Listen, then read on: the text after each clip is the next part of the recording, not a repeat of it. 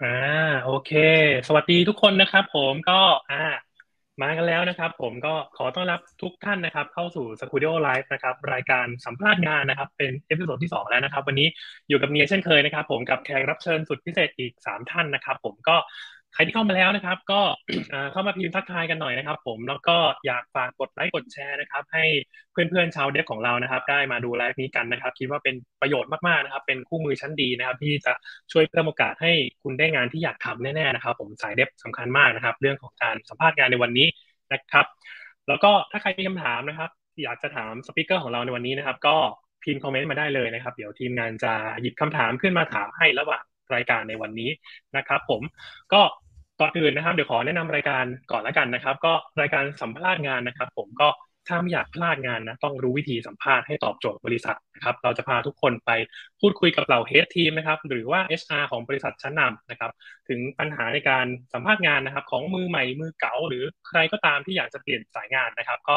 พร้อมจะให้ข้อแนะนำนะครับ ที่จะทำให้คุณเนี่ยชนะใจผู้สัมภาษณ์นะครับ แล้วก็สร้างความแตกต่างจนคนสัมภาษณ์จำคุณได้ นะครับ ก็ใน EP นี้เนี่ยเป็น EP ที่ 2 แล้วนะครับผมครั้งที่แล้วเนี่ยเราคุยกับฝั่งดีไซน์กับวิสเนสกันไปประมาณนึงล้ววันนี้เนี่ยเรามีโอกาสได้พูดคุยกับสารการสัมภาษณ์งานของสายโปรแกรมเมอร์สาย Developer กันบ้างนะครับ วันนี้เรามี Developer มากประสบการณ์มาพูดคุยนะครับ แนะนำทริคต่างๆ ถึง 3 คนด้วยกันนะครับผมก็พร้อมแล้วอยู่ตรงนี้นะครับ ก็ขอเสียงปรบมือเลยอ่านะครับ ก็ เดี๋ยวขอให้พี่พี่แต่ละท่านนะครับ ก็แนะนำตัวกันหน่อยแล้วกันครับ ผมว่าเป็นใครตอนนี้ทำงานอะไรอยู่ที่ไหนครับ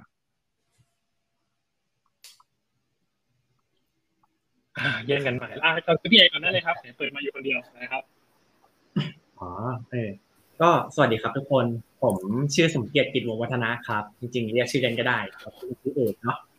ก็ปัจจุบันนะครับเป็น Staff Software Engineer ในด้าน Android ครับ อยู่ที่บริษัทไอวงในครับ ครับ ผมอะต่อเลยครับ ชื่อนันนะครับนัทนันฉันทานุรัตครับ เป็น General Manager อยู่ที่ Studio Tech ครับผมครับผม ครับผมแล้วก็ชื่อชื่อดิวครับ แต่ว่าบางคนจะเรียกว่าดอยนะครับโอเค เรียกดิวแล้วกันโอเคนพทีพันอัตราครับเป็น Engineering Manager ฝั่ง Front End อยู่ที่ Studio Tech ครับผม อ่าโอเคครับ ก็ขอบคุณพี่ๆทั้งสามท่านมากๆนะครับ ที่ให้เกียรติมาเป็นแขกรับเชิญนะครับ ของรายการสัมภาษณ์งานในวันนี้นะเราจะได้มาพูดคุยเกี่ยวกับการสัมภาษณ์งานการเตรียมตัวสมัครงานของสาย developer กันนะครับ ผม ก็อะถ้าเพื่อไม่ให้เป็นการเสียเวลาเดี๋ยวเรามาเริ่มคุยหัวข้อแรกกันเลยนะครับ ก็เอ่อการสัมภาษณ์งานเนี่ยเนาะการสมัครงานแต่ละครั้งเนี่ยมันจะต้องเริ่มจากการที่เราแบบเอ้ยมีเรซูเม่ก่อน มีประวัติส่วนตัวหรือว่า ผลงานอะไรต่างๆแล้วเวลาเราออกไปสมัครสัมภาษณ์งานเนี้ยเขาจะได้แบบรู้จักเรามากขึ้นนะครับ ก็อยากจะให้พี่ๆลองแนะนำนิดนึงแล้วกันว่า การการทำเรซูเม่เนี่ยครับไปจากประสบการณ์การสัมภาษณ์งานที่ผ่านมาเนี่ย เคยเห็นเรซูเม่ไหนที่แบบชอบมากๆ หรือว่าแบบห่วยมากๆ จนจนอยากจะสายหัวไหมครับ ว่าเคยเห็นยังไงบ้างครับ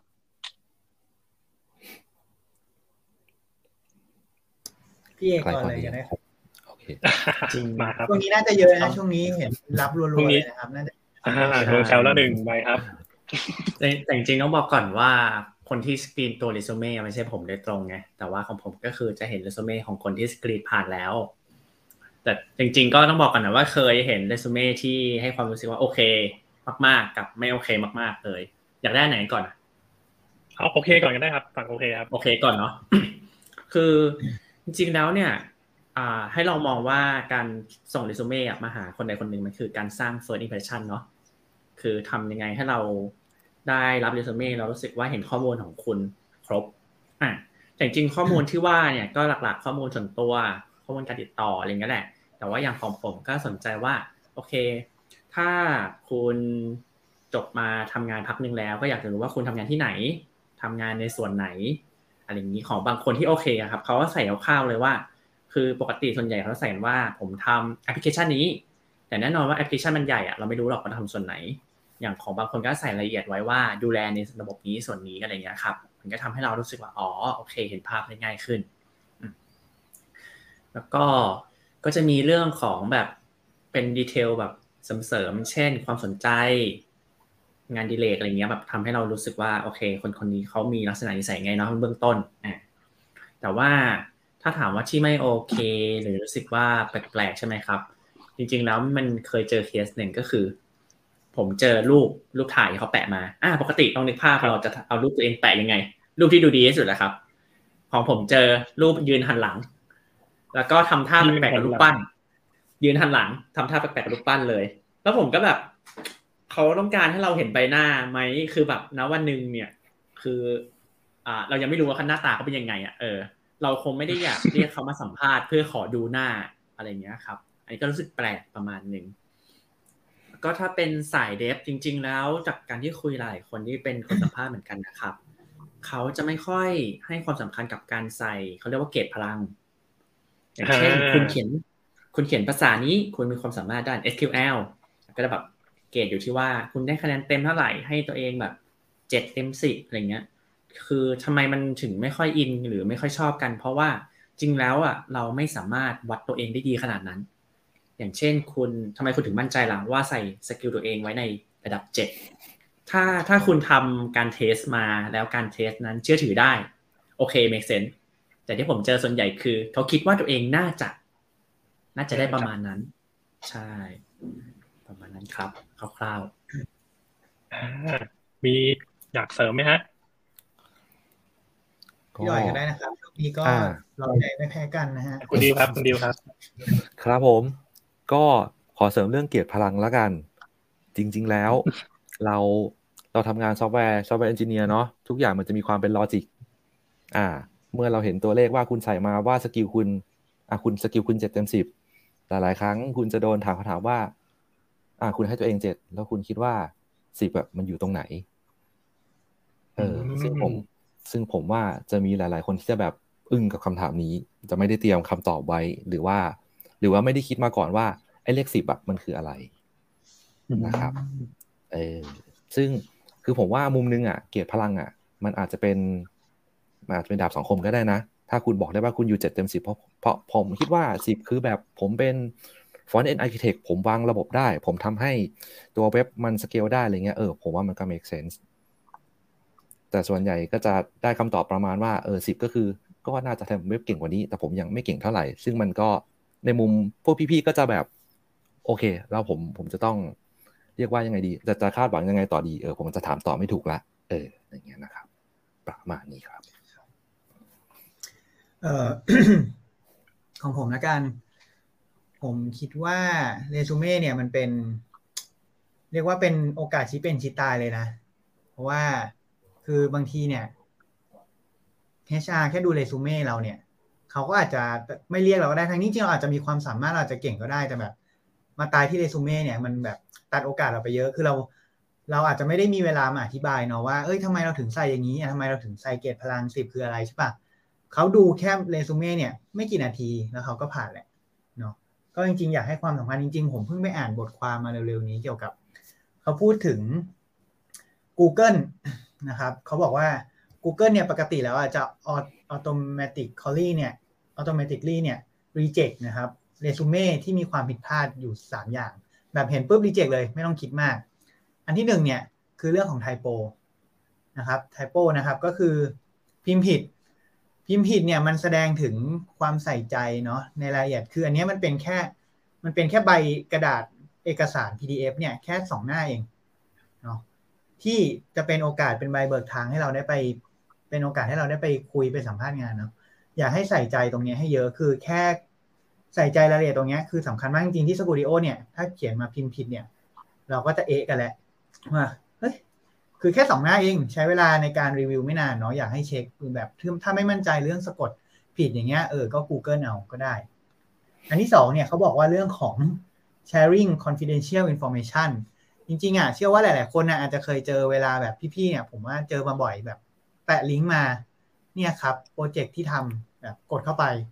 มีทุกอย่างเลยที่เด็ดสุดที่เคยเจอครับ คือส่งหลังบ้านมาให้ดูพร้อมส่ง username กับ password มาให้เทสด้วยนะครับ อันนี้ก็ส่ง username password แล้วเราก็ประทับใจในทางที่ไม่ดีแล้วก็โอเค เออวันหนึ่งจากบริษัทเราไป เขาจะส่งหลังบ้านให้ไหมนะนะครับ อันสุดท้ายเขาบอกเรื่องของ untruthfulness เนาะเราอย่าเริ่มต้นความสัมพันธ์ละกัน เรายังไม่ทันเจอกันเลย เราอย่าเริ่มด้วยการแบบพูดพูดเรื่องไม่จริงนะครับคือจริงๆของพวกนี้มันตรวจสอบได้โลกเดี๋ยวนี้คือแบบ Google แป๊บเดียวก็เจอแล้วว่า สิ่งที่เราพูดมันจริงหรือไม่จริงเนาะอันนี้จะฝากไว้ละกันสำหรับตัวเรซูเม่ครับดีมาก ๆ เลยครับ นี้ชมคำถามต่อเลยดีกว่าไหนๆก็พูดถึงเรื่องเกตพลังกันแล้วผมว่าเป็นประเด็นที่ เป็นเรื่องที่ทุกคนพูดถึงในช่วงหลาย ๆ ปีที่ผ่านมากับการสมัครงานเนาะอ้าวทีนี้ถ้าเกิดไม่อยากให้ใช้เกตพลังเนี้ยเอ่อในฐานะคนสมัครงานเราอยากจะสื่อสารความสามารถของตัวเอง ให้ให้คนสัมภาษณ์รับรู้เนี่ย นี่เราควรจะสื่อสารยังไงดีครับว่าแบบเอ้ยเราเขียนโปรแกรมเก่งเราทำมนุษย์นี่เป็นเนี่ยครับแปลว่าเราจะวนไปที่ผมก่อนใช่ไหมหรือจะวนแบบเดิมเลยสลับกันก็ได้นะ สลับพี่ดอยก่อนก็ได้ เฮ้ยพี่อะดิวพี่ดิวพี่ดิวเชิญครับพี่เรียกพี่ดิวเลยครับ ไม่ชินสินะครับ ก็เอ่อผมยกตัวอย่างละกัน อันนี้เป็นตัวอย่างของเอ่อเว็บ developer คนหนึ่ง อ่าเขาส่งให้ อันนี้ไม่ได้ไม่ได้ส่งมา Studio นะ แต่พอดีเขาส่งทาง Public เขาส่งทาง เขาสร้างเว็บขึ้นมาแล้วเขาก็ announce ไปทาง Tweet Twitter นะครับ ก็คือ พอเป็นเอ่อเป็น dev front end อะการทำเว็บขึ้นมาก็เป็นเรื่องปกติถูกไหมอ่าอันนี้เขาก็ได้ show and tell ไปในตัว สิ่งที่เขาสิ่งที่เขาบอกก็คือเขาก็บอกว่าเขามี skill อะไรบ้าง แล้วเขาแต่ว่าก่อนที่เขาจะบอกมี skill อะไรบ้างอะเขาบอกว่าเขาคิดว่าจะสร้าง Impact อะไรให้กับบริษัทที่เขาไปสมัครนั้นได้ มันเลยทำให้เป็นเป็นเรซูเม่ที่ target ไปที่บริษัทนั้นเลยว่าอะคุณรู้ว่าบริษัทนี้เขากำลังมองหาอะไร และคุณจะไปสร้างอะไรให้เขาได้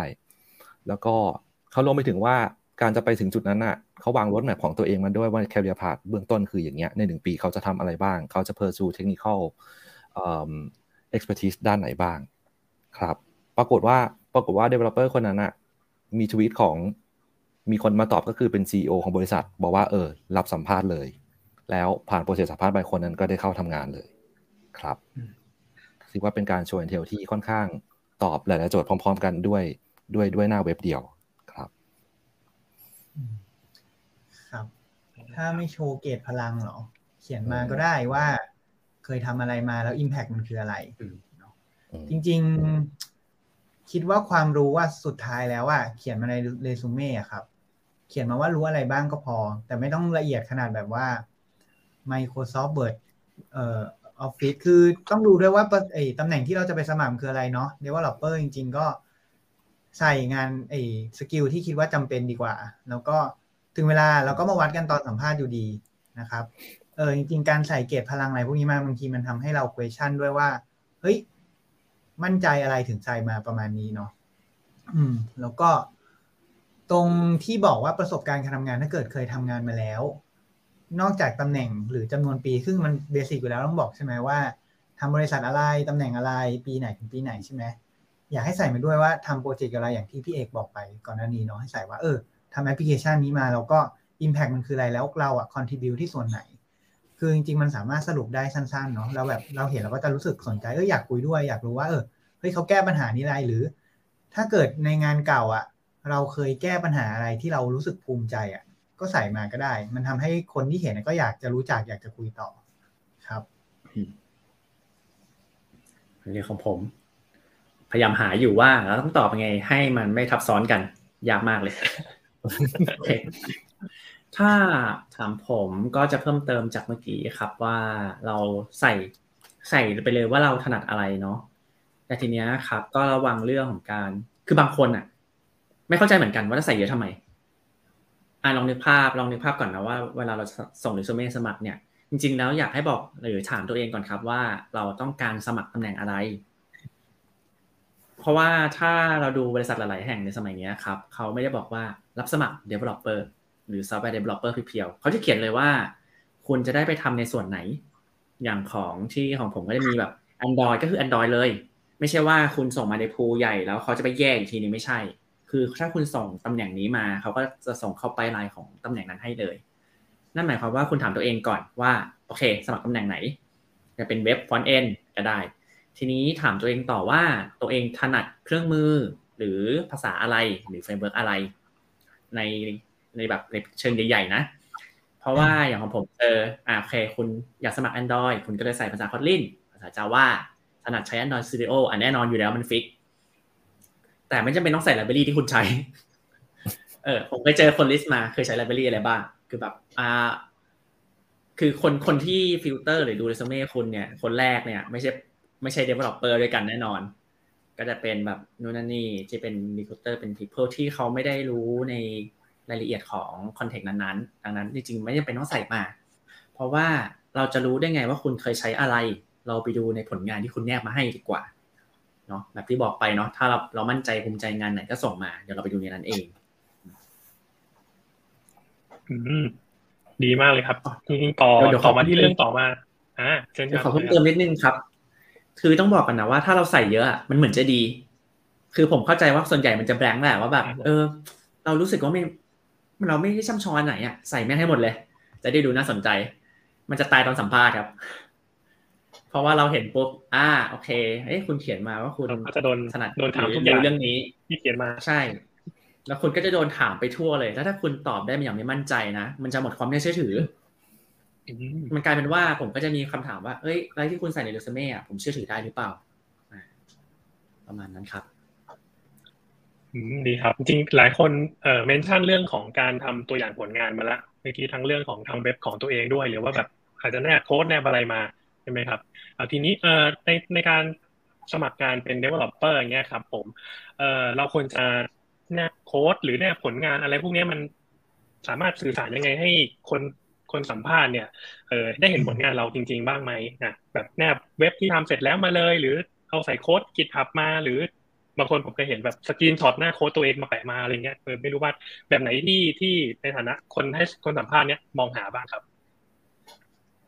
โอเคครับพี่นั่นเอออ่าเชิญครับ เออ ตามลำดับไง หมายถึงว่า โอเคก็เอออย่างแรกละกันที่ไม่อยากให้ทำคือ ที่ที่เล่าไปเมื่อกี้แคปโค้ดมาแปะนะครับเออใส่ Microsoft Word ก็ยิ่งแย่เข้าไปใหญ่โอเคเออจริง ๆ เดี๋ยวนี้เนี่ย ทุกคนส่วนใหญ่น่าจะแปะลิงก์ GitHub มาเนาะคือแทบจะเป็น pattern ที่ที่คนที่จะสมัครสาย Developer เนี่ย มักจะแปะมาอยู่แล้ว จริง ๆ เพราะฉะนั้นเนี่ยรองจากเรซูเม่และการสมมติว่าผ่าน HR HR คงไม่ไปดูหน้าหน้า GitHub เราหรอก ก็จะมาถึงพี่ๆแหละ พี่ๆก็จะไปดูลิงก์นะครับ พอไปดูลิงก์ปุ๊บพอมันเป็นมันเป็นเหมือนแบบหลุดจากเรซูเม่เนี่ยมันก็เป็นอิมเพรสชันที่สองใช่ไหมก็จริงๆ อยากจะเดี๋ยวนี้มันมี GitHub เพจก็อยากจะให้ทำให้ดีให้เหมือนเป็นแบบโชว์เคสของเราเนาะว่าเออเฮียเราทำอย่างนี้เป็นนะครับ เราทำสิ่งเหล่านี้ได้นะครับ เวลาที่เออเขาเห็นเขาจะได้รู้สึกประทับใจ แล้วก็อยากจะไปดูต่อเฮ้ยนอกจากอันนี้มัน มันมีผลงานอะไรอีก เนาะแล้วก็เดี๋ยวเหลือให้คนอื่นพูดมากแต่จริงๆ ก็คือพวก contribution ใน GitHub นะครับ ประมาณนี้ก็คือดูเรื่อง GitHub page นะครับทำให้มันเป็นโชว์เคสของเรานะครับ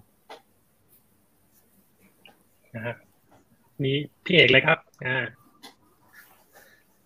พี่เอกเนี่ยอาจจะเออเป็นสาย Android นิดนึงนะ สายโมบายก็อยากรู้เหมือนกันว่าเอ้ยสายโมบายเนี่ยอืมแนบผลงานยังไงดีฮะอืม จริงผมมองว่าตัว GitHub เป็นสูตรสำเร็จเลยละกัน แล้วก็เป็นสูตรที่แนะนำมันไม่ได้น่าเบื่อ ที่เคยเจอแล้วเหนื่อยสุดก็คือการส่งมาเป็นไฟล์ ให้ก็คือเอาโปรเจกต์ใส่ซิปแล้วก็แอบมาให้ด้วย เอาเข้าจริงคือมันมีคำถามว่าหนึ่งทำไมผมต้องเสียเวลาดาวน์โหลดแล้วมาอันซิปอย่างแรกเลย แต่ที่ร้ายกว่านั้นคือเคยเจอเป็นดอทลาเลย ดอทลานี่คือรู้เลยว่าคุณคุณเป็นคนที่ใช้ Windows อย่างช่ำชองอย่างแน่นอน เพราะว่าคนใช้ Mac OS ไม่ได้ลงกันไว้อ่าไม่ได้มีโปรแกรมอย่างวินลาดังนั้นส่วนใหญ่เราจะแนะนำเป็นไฟล์ซิปอะไรเงี้ย แต่ถ้าจะให้ดีกว่าอยู่บน GitHub ทีนี้ครับบน GitHub เนี่ยมันมันสะดวกยังไงอันแน่นอนคุณ host โปรเจกต์บนนั้นได้ แต่ว่าสิ่งสำคัญคือ developer สมัยเนี้ยเราใช้ Git ในการทำงานกัน การที่คุณ host ของอยู่บนนั้นอืมอะโอเค อย่างน้อยคุณก็ รู้จักมันละกัน เราไม่ได้สนใจว่ามันใช้คุณจะใช้เป็นมากน้อยแค่ไหนเนาะแล้วก็อีกอย่างหนึ่งก็คือเราเข้าไปดูโค้ดได้ง่ายครับ อย่างเช่นผมบอกว่าอยากรู้ว่าคุณเขียนอะไรใช้บ้าง library อะไรอะไรเงี้ยก็เข้าไปดูง่ายๆแล้วทีนี้อย่างเพิ่มเติมก็เป็นเรื่องของโปรเจกต์ที่อยู่บนนั้น จริงแล้วถ้าอย่าง GitHub อะครับทำ GitHub page ที่เป็นโปรไฟล์ตัวเองดี แล้วก็มันจะมีให้เราไฮไลท์โปรเจกต์ด้วย เรากดได้ว่าอันไหนคือความภาคภูมิใจของเรา อยากให้ ความภาคภูมิใจของเราเป็นโปรเจกต์ที่ถ้าโดยส่วนตัวบอกว่า ไม่ซ้ำกับคนอื่นครับ ไม่ซ้ำในหน้าที่นี้ไม่ได้หมายความว่าต้องเป็นสิ่งที่ไม่เคยมีมาก่อนนะ แต่ว่าเราตั้งโจทย์เองทำเอง เพราะว่าอะไรอย่างผมเจอบ่อยก็คือนักศึกษา ถ้าผมกด GitHub ปุ๊บผมจะรู้เลยว่าคนนี้นักศึกษามออะไร เพราะว่ามันเป็นโปรเจกต์ในวิชาเรียน อ่า ซึ่งนั่นหมายความว่าคุณคุณจะบอกว่าคุณอัปโหลดโปรเจกต์ของ จากวิชาที่คุณเรียนเนี่ยขึ้น GitHub หมดใช่ไหมแล้วคุณก็ส่งมา มันก็ดูดีแหละ คุณมี repository หรือโปรเจกต์เต็มไปหมดเลย แต่คนที่ดูแบบโปรไฟล์อย่างผมเนี่ยก็แบบอ่าเด็กมอนี้โอเคโปรเจกต์เนี้ยไม่ต้องกดดูรู้เลยว่าโจทย์ได้ทำอะไร เพราะว่าเคยดูมาหลายคนแล้ว มันกลายเป็นว่าความน่าสนใจมันจะลดลง เพราะว่าจริงๆแล้วสิ่งที่เราต้องการคือโปรเจกต์ที่คุณทำด้วยตัวเองนะฮะไม่ใช่สิ่งที่อาจารย์ตั้งโจทย์มาให้ เพราะว่ามันมันไม่ได้มันยังไงเนี่ย มันไม่ได้น่าสนใจเท่าขนาดนั้นกัน ไม่ใช่ว่าโปรเจกต์มันไม่ดีนะ แต่ว่าโปรเจกต์ที่เราทำหรือกำหนดโจทย์ขึ้นมาเองอะอันนั้นจะน่าสนใจกว่าแล้วเราจะเราจะชอบแบบจำเก็บไว้เอ้ยคนนี้เคยมีโปรเจกต์เนี้ยเออเราจะไปถามทีหลังว่าไอ้โปรเจกต์นั้นมันอะไรยังไงทำไมคุณถึงทำอะไรเงี้ยมากกว่าพี่ดูต่อเลยครับ ครับ สิ่งที่อ่าขอเสริมขออนุญาตขอเสริมจาก เรื่องไฟล์ zip ไฟล์ rar ที่ส่งมาในในตัว CV อย่างนี้ ผมว่ามีมีพีคกว่าคือไฟล์ zip ขนาดประมาณ 400 เมกเปิดมาเป็นเป็นเว็บ basic เป็นเว็บ basic เอ่อ client side หน้าเว็บธรรมดา พร้อมกับ node module ขนาด 400 เมกนั่นเป็นการ demonstrate ที่ชัดมากว่า คุณไม่เข้าใจการ build หรือการ distribute หน้าเว็บเลย คุณได้โฟลเดอร์แล้วมา คุณยัดทั้งแผงมาอันนี้ผมว่าผมว่าเป็นการเป็นการฆ่าตัวถ่ายที่น่ากลัวมากนะครับนะครับอ่าเสริมอันนี้แล้วกันว่าเวลาจะโชว์ของคุณต้องรู้ว่าคุณโชว์สิ่งนี้เพื่ออะไร คนเขาเอาสิ่งนี้ไปไปทำอะไรต่อ เขาต้องมานั่งเปิดนะ เขาต้องมานั่ง extract แล้วเขาต้องมานั่งรันนะ จริงจริงรงการเอาเอาเว็บมาให้ดูเนี่ยมีความเสี่ยงเลยก็คือ เขาเอาไป run แล้ว run ขึ้นหรือเปล่าเออเนี่ยแหละ ผมว่าการ attach แบบเนี้ยน่ากลัว เพราะฉะนั้นถ้าเป็นในมุมผมนะ ในมุมในมุมเอ่อ front end หรือว่า web developer อะคุณเอาเว็บขึ้นขึ้น host อะไรของคุณเถอะ เดี๋ยวนี้มันมี Firebase มี GCP อะไรต่างๆอะการ hosting เว็บมันไม่ใช่เรื่องยากละเออผมว่าเอาขึ้นขึ้นหน้าเว็บคุณไว้ใน URL อะไรสักอย่าง แล้วก็เอาสิ่งนี้มา demo ตอนตอนคุยหรือว่าลิงก์มาในอีเมลส่งลิงก์มาในอีเมลอย่างเงี้ย ผมว่ามันเป็นการเป็นการเล่าเรื่องที่ที่ดีกว่า เออครับผมดีมากเลยครับ ก็ จริงๆ เป็นเรื่องของการนำเสนอตัวเองนะครับ ว่าแต่ละคนที่ที่สมัครเข้ามาก็อยากจะมีผลงานหรือโปรเจกต์ต่างๆ ที่เรามีส่วนร่วม แล้วก็นำเสนอให้ผู้สัมภาษณ์เนี่ยได้เห็นว่าความเป็นเราเนาะในการทำงานเนี่ยเป็นยังไง รวมถึงรู้จักการใช้งานกิจเนาะคิดว่าทุกบริษัทเทคคอมพานีในโลกใบนี้ทุกวันนี้ก็ใช้ Git กันหมด ก็การที่เราโพสต์บน GitHub อะไรเงี้ยก็แสดงถึงความเข้าใจอยู่แล้วว่า เราสามารถใช้ version control ที่เป็น Git ใช้เป็นนะครับนี้ทุกบริษัทก็จะได้เข้าใจมากขึ้น จะได้ คุยกันต่อง่ายนะครับ ประมาณนั้นก่อนที่จะไปคำถามต่อไปใครที่มีคำถามนะครับ อยากจะถามพี่ๆทั้งสามท่านนะครับ เกี่ยวกับการสมัครการสัมภาษณ์งานนะครับ การเตรียม CV การเตรียม portfolio ต่างๆ เตรียมโค้ดนะครับ หรือว่าเทคนิคการสัมภาษณ์การพูดคุยอะไรเงี้ยสอบถามมาได้เลยนะครับพิมพ์คอมเมนต์ไว้นะครับ ผมเดี๋ยวท้ายคลิปนะครับ เราจะหยิบคำถามนะครับ มาถามพี่ๆกันนะครับ ผมก็อย่าลืม ฝากกดไลค์กดแชร์หาเพื่อนๆชาวเด็กของเราด้วยนะครับคิดว่าคลิปนี้เป็นประโยชน์มากๆนะครับเป็นสูตรลัดสูตรสาเร็จเลยนะครับ ที่จะเอาไปสัมภาษณ์งานครั้งต่อไปเนี่ยลื่นไหลแน่นอนนะครับ โอเค ก็หลังจากที่เราเริ่มเตรียม CV เตรียมเรซูเม่มาคร่าวๆแล้วเราบอกแล้วว่าเราเป็นใครเราเก่งอะไรเรามีโค้ดหรือประสบการณ์อะไรมาบ้างเนี่ยทีนี้อะมันก็จะมีโปรเซสที่เราพอเราได้ได้อ่าน CV ใช่ไหมครับในฐานะคนสัมภาษณ์ เราจะเริ่มมีการให้กันบ้านแล้ว ให้ให้ assignment บางอย่างกลับไปหาคนทำก่อนที่เราจะมาเจอกันใช่ไหมครับคิดว่าหลายๆองค์กรก็มีและไม่มีอยากจะเชิญชวนพี่ๆทั้งสามคนคุยแล้วกันครับ คิดว่าการให้ assignment ไปให้กับผู้สมัครให้ทำก่อนมาเจอกันเนี่ย คิดว่าสำคัญไหมแล้วก็ในฐานะคนสัมภาษณ์น้องๆเนี่ยอยากเห็นอะไรจาก assignment พวกนี้ครับเชิญพี่เอกก่อนก็ได้ครับเอ่อน่าจะปิดไมค์อยู่นะครับ พี่เอกพูดอะไรที่สุ่มเสี่ยงหรือเปล่าครับจะโดนดูดเสียงเออนั่นสิกำลังจะบอกเกี่ยวกับที่บริษัทเลย สงสัยโดนเบื้องบนสั่งมิวมาไม่ใช่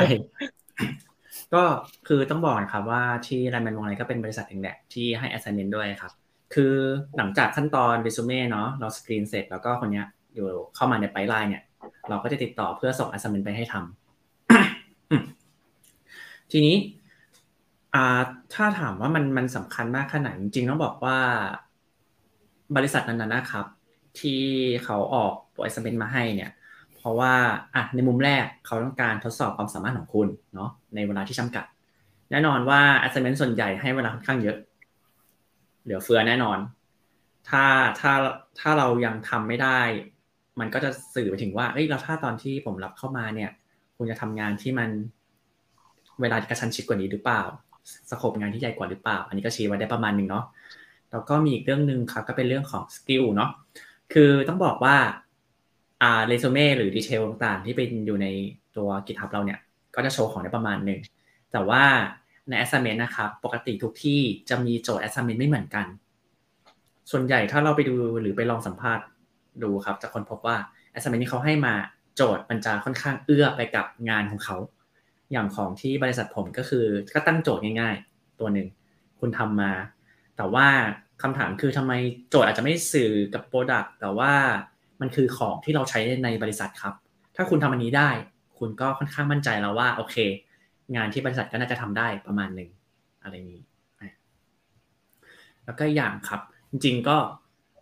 เหมือนเป็นการเกริ่นเพื่อให้คนที่ทำ assignment เนี่ย ได้เตรียมตัว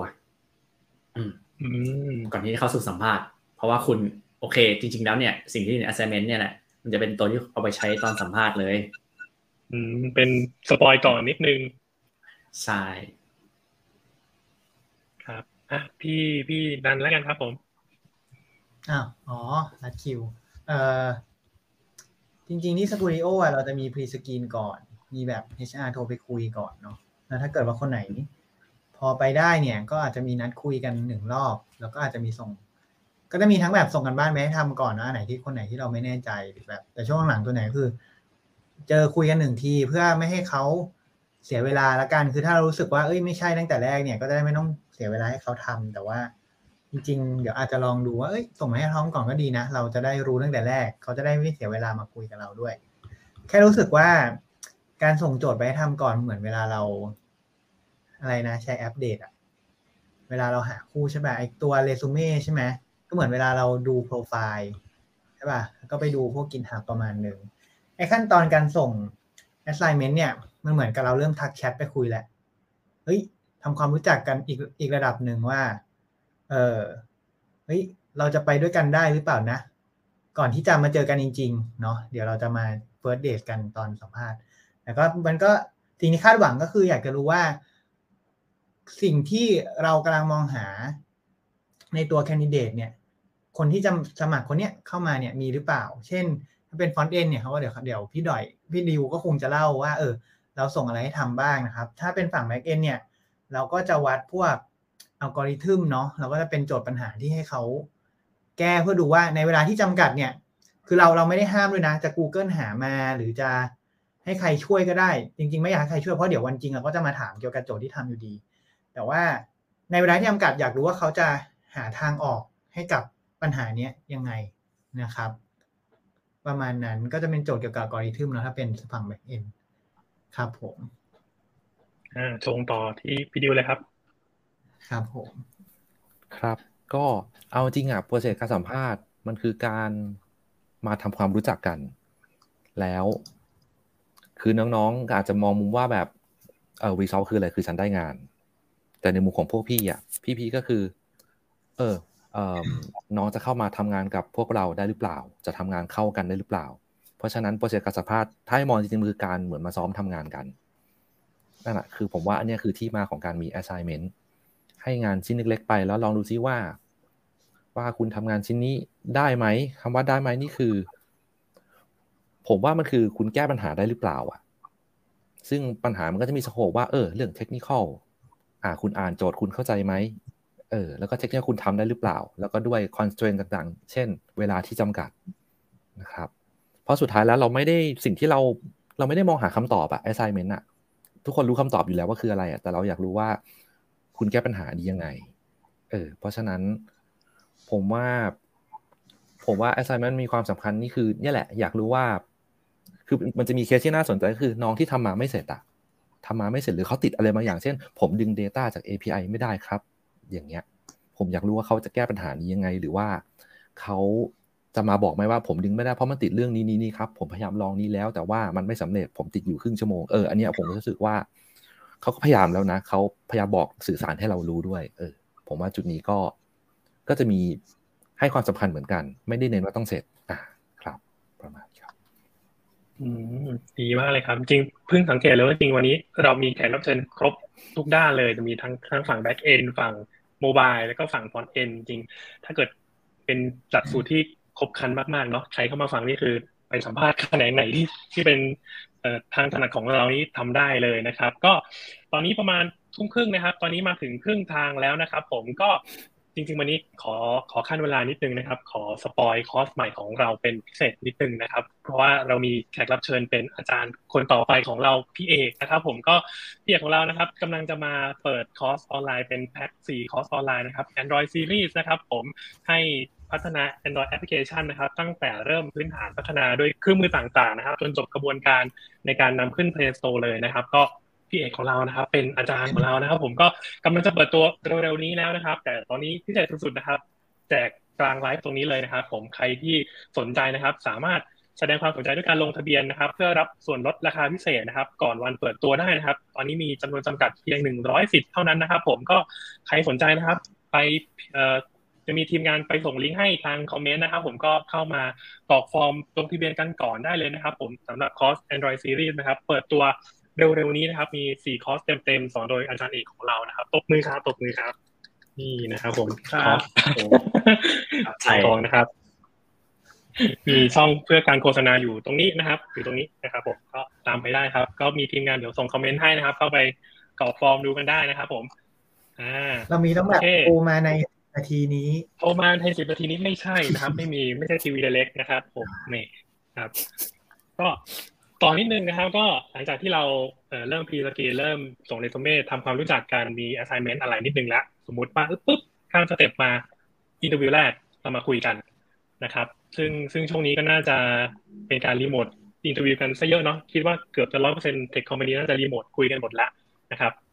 ในฐานะคนให้สัมภาษณ์คนสัมภาษณ์เนี่ยครับผมคิดว่าการทำ remote interview เนี่ยผู้ผู้ถูกสัมภาษณ์เนี่ยมีมีเรื่อง basic อะไรที่แบบ ไม่ควรพลาดบ้างไหมในการ remote interview ในช่วงนี้อาจจะเป็นเรื่องของ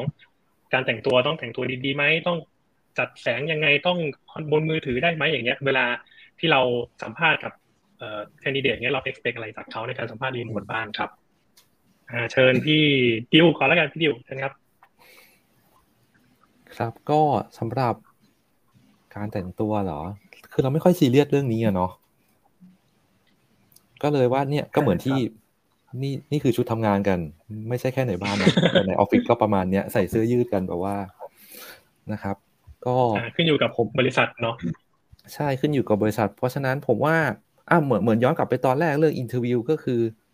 คนเนี้ยเขาจะทำงานกับเราได้หรือเปล่าเขาเขาน่าทำงานกับเราไหมเพราะฉะนั้นผมว่าแค่มองหาว่าคุณไม่ได้มาแบบ โอ้โห ผมยุ่งมาแบบเหงื่อท่วมหรือแบบคุณไม่ใส่เสื้อหรืออะไรก็ไม่เคยเจอนะผมว่าแค่นั้นแหละแค่ คุณไม่ไม่แปลกออกมาตอนเปิดกล้องอะผมว่าก็โอเคอ่าท่านอื่นเสริมเลยครับ ผมขอไมค์ทีดีครับคือเรื่องเรื่องต้องเรื่องชุดเราไม่ได้ซีเรียสไง แต่ว่าบางทีเวลาคือคีย์หลักคือการคอนเวอร์มันคือ conversation เนาะเออจริงๆถามว่าไม่ดีๆ มันถามว่าต้องซื้อไมค์มาไหมก็ไม่หรอกเนาะเราเดี๋ยวนี้เราใช้มือถือก็ได้ คืออย่างผมเคยเจอบางคนคือแบบ เหมือนไมค์คอมเขาไม่ดี เขาก็เลยเข้ามาสองแอดเคาท์อันนึงใช้ไมค์มือถือ แล้วก็ปิดไมค์คอมก็ได้ เพราะเขาแบบมันไม่งั้นมันคุยยาก เวลาที่เราคุยแล้วเสียงมันขาดหายหายอะไรเงี้ยครับภาพขาดหายได้ แต่เสียงไม่ ไม่ควรเอ่อเรียกว่าอยากให้เตรียมเรื่องของ หลีกเลี่ยง distraction มาดีกว่าคือเจอบ่อยมากเลยนะ หลังๆ เนี่ย ไม่รู้เพราะว่า จะเรียกว่าเด็กรุ่นใหม่หรือเปล่า เราก็จะแก่ไป แต่ว่าก็เจอบ่อยแล้วกันแล้วที่สัมภาษณ์ก็คือ เหมือนแบบคุยคุยกันอยู่อะก็คือเดี๋ยวนี้พออยู่บ้านก็จะเปิดสองจอใช่ไหมแล้วก็ตาก็มองอีกจอหนึ่งแต่แบบ เหมือนมีบั๊กอะไรสักอย่างเข้ามา แล้วก็คุยกับเราแบบครับพี่อย่างเงี้ย หันมา ตอบเป็นคำๆเหมือนแบบขออนุญาตหยาบนะมึงไม่อยู่กับกูแล้วตรงเนี้ย แบบไม่ได้มาคุยกันแล้ว แบบไปนั่งแก้บั๊กเถอะอะไรเงี้ยคือ เราก็จะเซ็งไงคือ เราก็เอาเวลาเนี่ย มาเพราะอยากจะทำความรู้จักเผื่อว่าจะมีโอกาสได้ร่วมร่วมงานกันเนาะก็อยากจะให้ใส่ใจกันแบบ ถ้ามีงานอะไรมีอะไรด่วนเข้ามา ก็ก็บอกก็ได้บอกกันตรงๆเลยแต่แบบ มามาแบบมาใช้เวลาตรงนี้แล้วก็เออ ตามองอีกจอถามคำตอบคำอะไรเงี้ยคือ คืออย่าคิดว่าไม่มีนะเพิ่งเพิ่งเจอไปสดๆร้อนๆเมื่อเมื่อเร็วๆนี้เหมือนกันนะครับ ก็อยากให้เตรียมตัวมาให้ดีแล้วกัน เพราะว่ามันอาจจะเป็นโอกาสเดียวที่เราจะได้คุยกับพี่คนนี้ในชีวิตนี้เลยก็ได้นะครับ ก็อย่าให้ใช้โอกาส อย่าให้แบบใช้โอกาสให้ให้เปลืองครับผมอลังการมากนะครับอลังการ เดือดเดือดเดือด เดือดเดือดมันเซ็งจริงนะเราบอกผมก็เคยเจอแต่ว่ามันแล้วแต่เคสเนาะเพราะว่าอย่างอย่างของที่เราเห็นตอนเนี้ย คือเรามองจอกล้องอยู่ใกล้ไงเออของบางคนคือจอมันใหญ่แหละ อันนี้เข้าใจได้ แต่ว่าแบบเคยเห็นด้วยแบบว่ามันมันแบบเนี้ยเนี่ยคือแบบแล้วแล้วบทสนทนามันไม่ต่อเนื่อง อันนี้เรารู้แล้วว่าไม่ใช่ละเออ คือถ้าคุณถ้าคุณคุยอยู่ด้วยจริงๆอะคือตาคุณมองที่อื่น โอเค ไม่ไม่ไม่แปลก แต่ว่าบทสนทนาก็ควรต่อเนื่องเออแล้วผมเคยเจอเคสที่แบบว่าเหมือนคนดิเดตอิชูอิชูเข้าเขาก็บอกเดี๋ยวขอสักครู่ครับคอนโทรมาอะไรเงี้ยเออซึ่งเอาจริงเราก็ไม่ติดอะไรนะคือเราเข้าใจอันนี้เราโอเคเราเข้าใจใช่เผื่อบางทีคนที่สัมภาษณ์นี่ก็คืออิชูเข้าเหมือนกันแบบเข้ามาสองคนคนหนึ่งโดนอิชูหายไปอะไรเงี้ยมันก็ปกติเออจะลองบอกกันไงเนาะเอ๊แต่ว่า อันนี้ก็ลังสงสัยครับว่า เรายังไม่เข้าสู่เรื่องของดีเทลของการสัมภาษณ์ใช่ไหมอันนี้คือเป็นเรื่องแบบรวมๆก่อนใช่ไหมจริงๆก็กำลังจะเข้าแล้วฮะกำลังจะเข้าแล้วฮะจะเริ่มจะเริ่มตะล่อมตะล่อมเข้าเรื่อยๆแล้วครับ ผมเนี่ยก็จะชงคำถามต่อไปเนี่ยแหละครับว่าเฮ้ยตอนนี้เขาเริ่มเริ่มสัมภาษณ์กันแล้วว่ากำลังจะแนะนำตัวโชว์ผลงานละก็อยากจะถามนิดนึงกันเอาเอาเริ่มจากเรื่องแนะนำตัวก่อนแล้วกันครับ ว่าในฐานะแบบเพิ่งเจอกันเนี่ย เราอยากเราชอบให้เขาแนะนำตัวอยู่แล้วเราคาดหวังจะได้ยินอะไรจากการแนะนำตัวบ้างไหมครับ หรือว่าอยากจะแนะนำแบบผู้สมัครควรแนะนำตัวหรือพูดถึงตัวเองยังไงดี ถึงจะเป็นที่โดดเด่นหรือว่าเป็นที่จดจำได้อะไรเงี้ยครับพี่นันพี่นันก็ได้ครับผมครับ ก็อันดับแรกก็ต้องบอกชื่อนามสกุลนะครับผมแน่นอน เออเอามันก็ต้องบอกไงแต่แบบ จริงๆอยากให้บอกชื่อจริงด้วยนะครับ เพราะว่าเออมันค่อนข้างทางการนิดนึงแล้วก็บอกชื่อเล่นด้วย คือบางบางบางคนบอก เออแนะนำตัวหน่อยครับ ชื่อบอลครับ แล้วก็จบอยู่แค่นั้นเลย คือจริงๆอะแนะนำตัวมันเป็นโอกาสที่แบบให้เราอะเป็นคนกำหนด จริง ๆ มันเป็นโอกาสให้ตัวเราเองเป็นคนกำหนดบทสนทนาเลยนะเพราะว่าเขาเปิดมาแค่ว่า แนะนำตัวหน่อยครับ นั่นแหละ ตรงนั้นแหละใช้โอกาสตรงนั้นนาทีนั้นให้ดีแบบ จะทำให้บทสนทนามันแบบดีหรือไม่ดีหลังจากนั้นอะคือเริ่มที่ตรงนี้เลย เราจริงๆอยากจะแบบบอกชื่อใช่ไหมชื่อเล่นล้วจะเล่าต่ออีกหน่อยว่า เออ เคยทำอะไรมานะครับ มันเป็นโอกาสที่เราจะได้นำเสนอตัวเองเนาะแล้วก็จะเซตโทนอะไรก็จริง ๆ อยู่ที่เราเลย ตั้งแต่แบบสองสิบวินาทีแรกในการแนะนำตัวนะครับ ก็อยากจะใช้ให้สำคัญเนาะอยากให้เขาประทับใจอะไรเราก็บอกเขาช่วงแรกเลยนะครับ พี่เอกไหมครับ ได้ครับผม ก็จริงๆต้องบอกว่าการแนะนำตัว มันเป็นจุดเริ่มต้นที่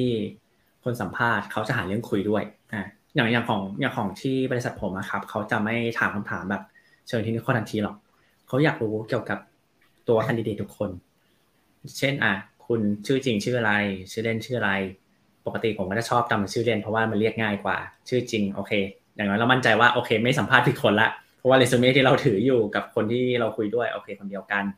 แล้วก็อยากรู้ดีเทลอื่นๆครับอย่างเช่นแบบว่า อยู่ที่ไหนเคยทำงานที่ไหน เราจะได้ถามคุยเออแบบไอ้ที่ตอนที่เราทำงานอยู่เป็นยังไงอะไรเงี้ยโปรเซสการทำงานเป็นยังไงครับ เราก็จะแบบเราก็จะคุยเรื่องทั่วๆไป ซึ่งตรงเนี้ยเราไม่ได้ซีเรียสว่าแบบ มันมีคำตอบที่ถูกหรือผิดมันก็ไม่มีเนาะเราแค่อยากรู้เฉยแล้วก็อยากรู้อย่างหนึ่งครับ ก็คือความสามารถในการพูด คือต้องบอกก่อนเนาะว่าหลาย ๆ คนอาจจะมองว่าสาย developer เนี่ยพูดน้อย แต่จริงๆแล้วมันไม่ใช่ คือการที่คุณพูดไม่เก่งหรือพูดน้อยอะไรเงี้ยครับ มันลองนึกภาพดิ ขนาดคุณถามชื่อ คุณตอบแค่ชื่อ แล้วก็เล่าเกี่ยวกับตัวเอง คุณเล่านิดเดียวเนี่ย แล้วเวลาเราทำงานด้วยกันล่ะ โค้ดที่คุณเขียนล่ะ โค้ดมันมีปัญหาคุณไม่พูด เพราะว่าด้วยความการพูดของคุณมันไม่อะไรเงี้ย มันก็มีผลต่อความรู้สึกของคนที่สัมภาษณ์ด้วยว่า อืมทำไมน้องคนนี้พูดไม่ พูดไม่ค่อยเก่ง หรือเขาไม่อยากจะคุยกับเราอะไรเงี้ย มันมีผลต่อการทำงานด้วย ซึ่งเราก็โอเค ถ้าคนไหนคุยเก่ง คือแบบเราไม่ได้ซีเรียสเลยนะเขาจะเล่าอะไร แต่เขารู้สึกว่าเขาอะเล่าได้ดีเขาเล่าในสิ่งที่เขาทำมาดีอะไรเงี้ยมันก็แบบรู้สึกว่า appreciate ประมาณนึงเลยนะอืมพี่ดิวต่อเลยครับส่งต่อเลย อ่าครับ เช่นกันครับ คือหลาย ๆ คนจะไม่รู้ว่า งาน software development อะมันใช้ใช้การสื่อสารเยอะมาก การสื่อสารหมายถึงการเอาโค้ดหรือสิ่งที่เราทำเนี่ยเอาไปคุยให้ให้คนข้างๆเรารู้เรื่อง ให้รู้เรื่องว่า ไม่ว่าจะเป็นเดฟด้วยกัน หรือว่าอาจจะเป็นนอนเดฟเช่นดีไซเนอร์หรือ PM นะครับ เพราะฉะนั้นหลาย ๆ คนที่มีทักษะการสื่อสารได้ดีอะตอนช่วงตอนคุยตอนแนะนำตัวเนี่ยก็จะหลาย ๆ คนอะจะสามารถแนะนำตัวและขายของได้เลยว่าแบบเอ้ยฉันมีดีอะไรเออก็จะ คนที่มี skill ตรงนี้ติดตัวก็จะค่อนข้างได้เปรียบ เขาจะทำให้เราแบบ เอ้ย ฉันอยากรู้จักคนนี้อะเอ้ย แกทำอันนี้มาหรอ เอ้ย น้องทำอันนี้มาหรอ เอ้ย ดูท่าทาง คือบางคนอะ บางคนคุยกันสิบสิบห้านาทีแล้ว เราได้คำตอบแล้วนะเอ้ยคนนี้ฟิตกับองค์กรเรา เออ เพราะฉะนั้นตั้งแต่แนะนำตัวมาเนี่ย มัน มันมีผลมาตลอด อ่า ครับ เสริมประมาณนี้ได้ครับจริงมีคำถามจากทางบ้านมาพอดีเลย เป็นคำถามที่กำลัง ตรงที่คุยอยู่เลยนะครับจากคุณพลอยนะครับว่าเอ่อนอกจาก hard skill นะครับที่ที่วัดได้เราเดี๋ยวเขียนโปรแกรมคุยกันอะไรพวกนี้นะครับ ปกติเอ่อในฐานะคนให้สัมภาษณ์แต่ละคนเนี่ยเอ่อดูเรื่องของ soft skill อะไรต่างๆ บ้างไหมในตอนที่สัมภาษณ์เนาะทั้งเรื่องของการทักษะการสื่อสารเอง การตั้งคำถามการคิดหรืออะไรพวกนี้ครับผมเรามองหาอะไรที่เกี่ยวข้องกับด้าน soft skill บ้างไหมครับอ่าพี่เอกก็ได้ครับผม โอเคครับ ก็ อืม จริงต้องอ่าคำถามคำถามเชิงแนวแนวนั้นนะครับ ต้องบอกกันว่าขึ้นอยู่กับแต่บริษัทเนาะอย่างของผมอะรอบที่ผมสัมภาษณ์อะจะเป็นการสัมภาษณ์ในเชิงแบบ technical interview แต่ถ้าถามว่าเราต้องถามคำถามแบบนั้นไหมหรือถามได้ไหมจริงถามได้ แต่ว่าโดยปกติแล้วครับ อย่างของผมเนี่ยก็จะมองก่อนว่า candidate เนี่ยอยู่ใน level ประมาณไหน เวลาที่เขาสมัครเข้ามาเนาะมันก็จะมีแบบสิ่งที่เราคาดหวังอยู่แล้วว่าเขาน่าจะได้เวลประมาณนี้ มี experience ประมาณนี้ ทีนี้ครับคำถามในเชิงของการวัดเชาวน์เนี่ย จริงๆต้องบอกก่อนว่าเชาวน์ในณที่นี้คือการแก้ไขปัญหาเฉพาะหน้าใช่ไหมครับ แต่ของที่บริษัทอะเราจะมี live coding ที่มันเป็นเชิง logic ล้วนๆเลย แล้วก็ logic ที่ไม่ยาก อันนี้มันก็วัดได้ประมาณหนึ่งแล้วก็พอเป็นเลเวลที่สูงขึ้นนะครับ เราเริ่มเริ่มรู้สึกว่าโอเค ในเลเวลที่สูงระดับนี้เรามีหลายเลเวลต้องบอกนี้ก่อนเลเวลนี้ทำอะไรได้เลเวลนี้คุณจะทำอะไรได้นั่นหมายความว่าจริงๆถ้าคุณไม่สามารถตอบคำตอบในเชิงแก้ solution หรือแก้ไขปัญหาอะไรใด ๆ ได้เนี่ยโอเคไม่เป็นไร เพราะว่าเราก็มีเลเวลในประมาณนี้อยู่แล้ว แต่พอคุณเลเวลสูงขึ้นเรื่อย ๆคำถาม จริง ๆ แล้วเราจะไม่ได้คำถามปัญหาเชาวน์ที่แบบไม่เกี่ยวข้องกับงานเลย มันยาก มันยากเกินไปที่ว่าคนคนนั้นจะตอบได้หรือไม่อ่าก็จะแบบว่าปัญหาในการทำงาน ปัญหาเกี่ยวกับเชิงเทคนิคอะไรเงี้ยอ่าซึ่งพวกนี้มันไม่ได้มีคำตอบตายตัวครับ อันนี้เราก็อยากจะรู้ว่าเขามีความคิดยังไง เขามีวิธีแก้ไขปัญหายังไง ซึ่งผมก็เคยเจอคันดิเดตที่ตอบได้ดีนะ คือแบบเขาตอบด้วยสิ่งที่เขาทำอยู่แล้ว จนเขาแบบรู้สึกว่าช่ำชองมันมากอะ เออ มันก็ทำให้เรารู้สึกว่า เออ คนเนี้ย ไม่ใช่แค่ว่าเขียนโค้ดเก่ง แต่คุณสามารถรับมือและหาคำตอบหรือหาทางออกได้ มันทำให้ผลสัมภาษณ์เนี่ยมันอยู่ในเกณฑ์ที่สูงขึ้นได้ครับ ครับ พี่ดิวไหมครับเอ่อถ้าในมุม soft skill เหรอก็ ของเราอาจจะของ skill อาจจะแตกต่างกันนิดนึง เพราะว่าเราเราค่อนข้างเป็นเป็นทีมเล็กเนาะเพราะฉะนั้นเราก็จะเน้นน้องๆที่มีมีทักษะหลายด้านที่ไม่ใช่แค่ codingนะครับ อย่างเช่น sense ของการทำ product อ่าอย่างอย่างฝั่งฝั่ง front-end เนี่ย น้องๆที่มีพื้น skill ที่เป็นอาจจะเช่นด้าน UX เออ ฉันโค้ดสิ่งนี้ได้ แล้วฉันก็พอจะรู้ว่าวางอย่างเงี้ยมันสวยไม่สวย แต่อาจจะไม่ใช่ระดับว่าไปปั้น UI เหมือนดีไซเนอร์อย่างเงี้ย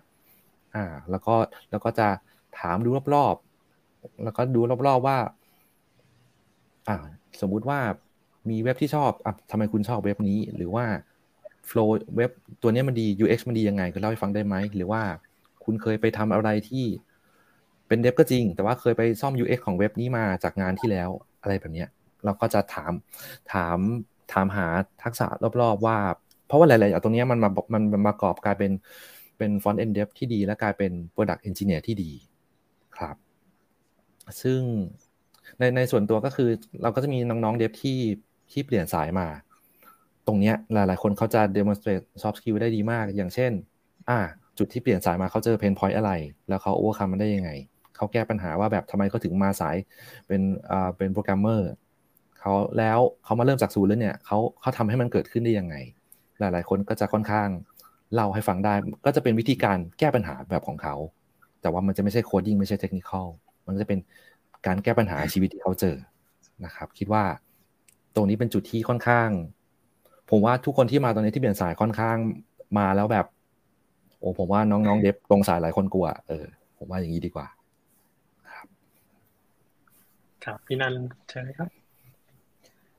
เออจริง ๆ บอกเรื่องอะไรดีนะเขาถามว่าเรื่อง demonstrate เรื่อง soft skill อ่าการดู soft skill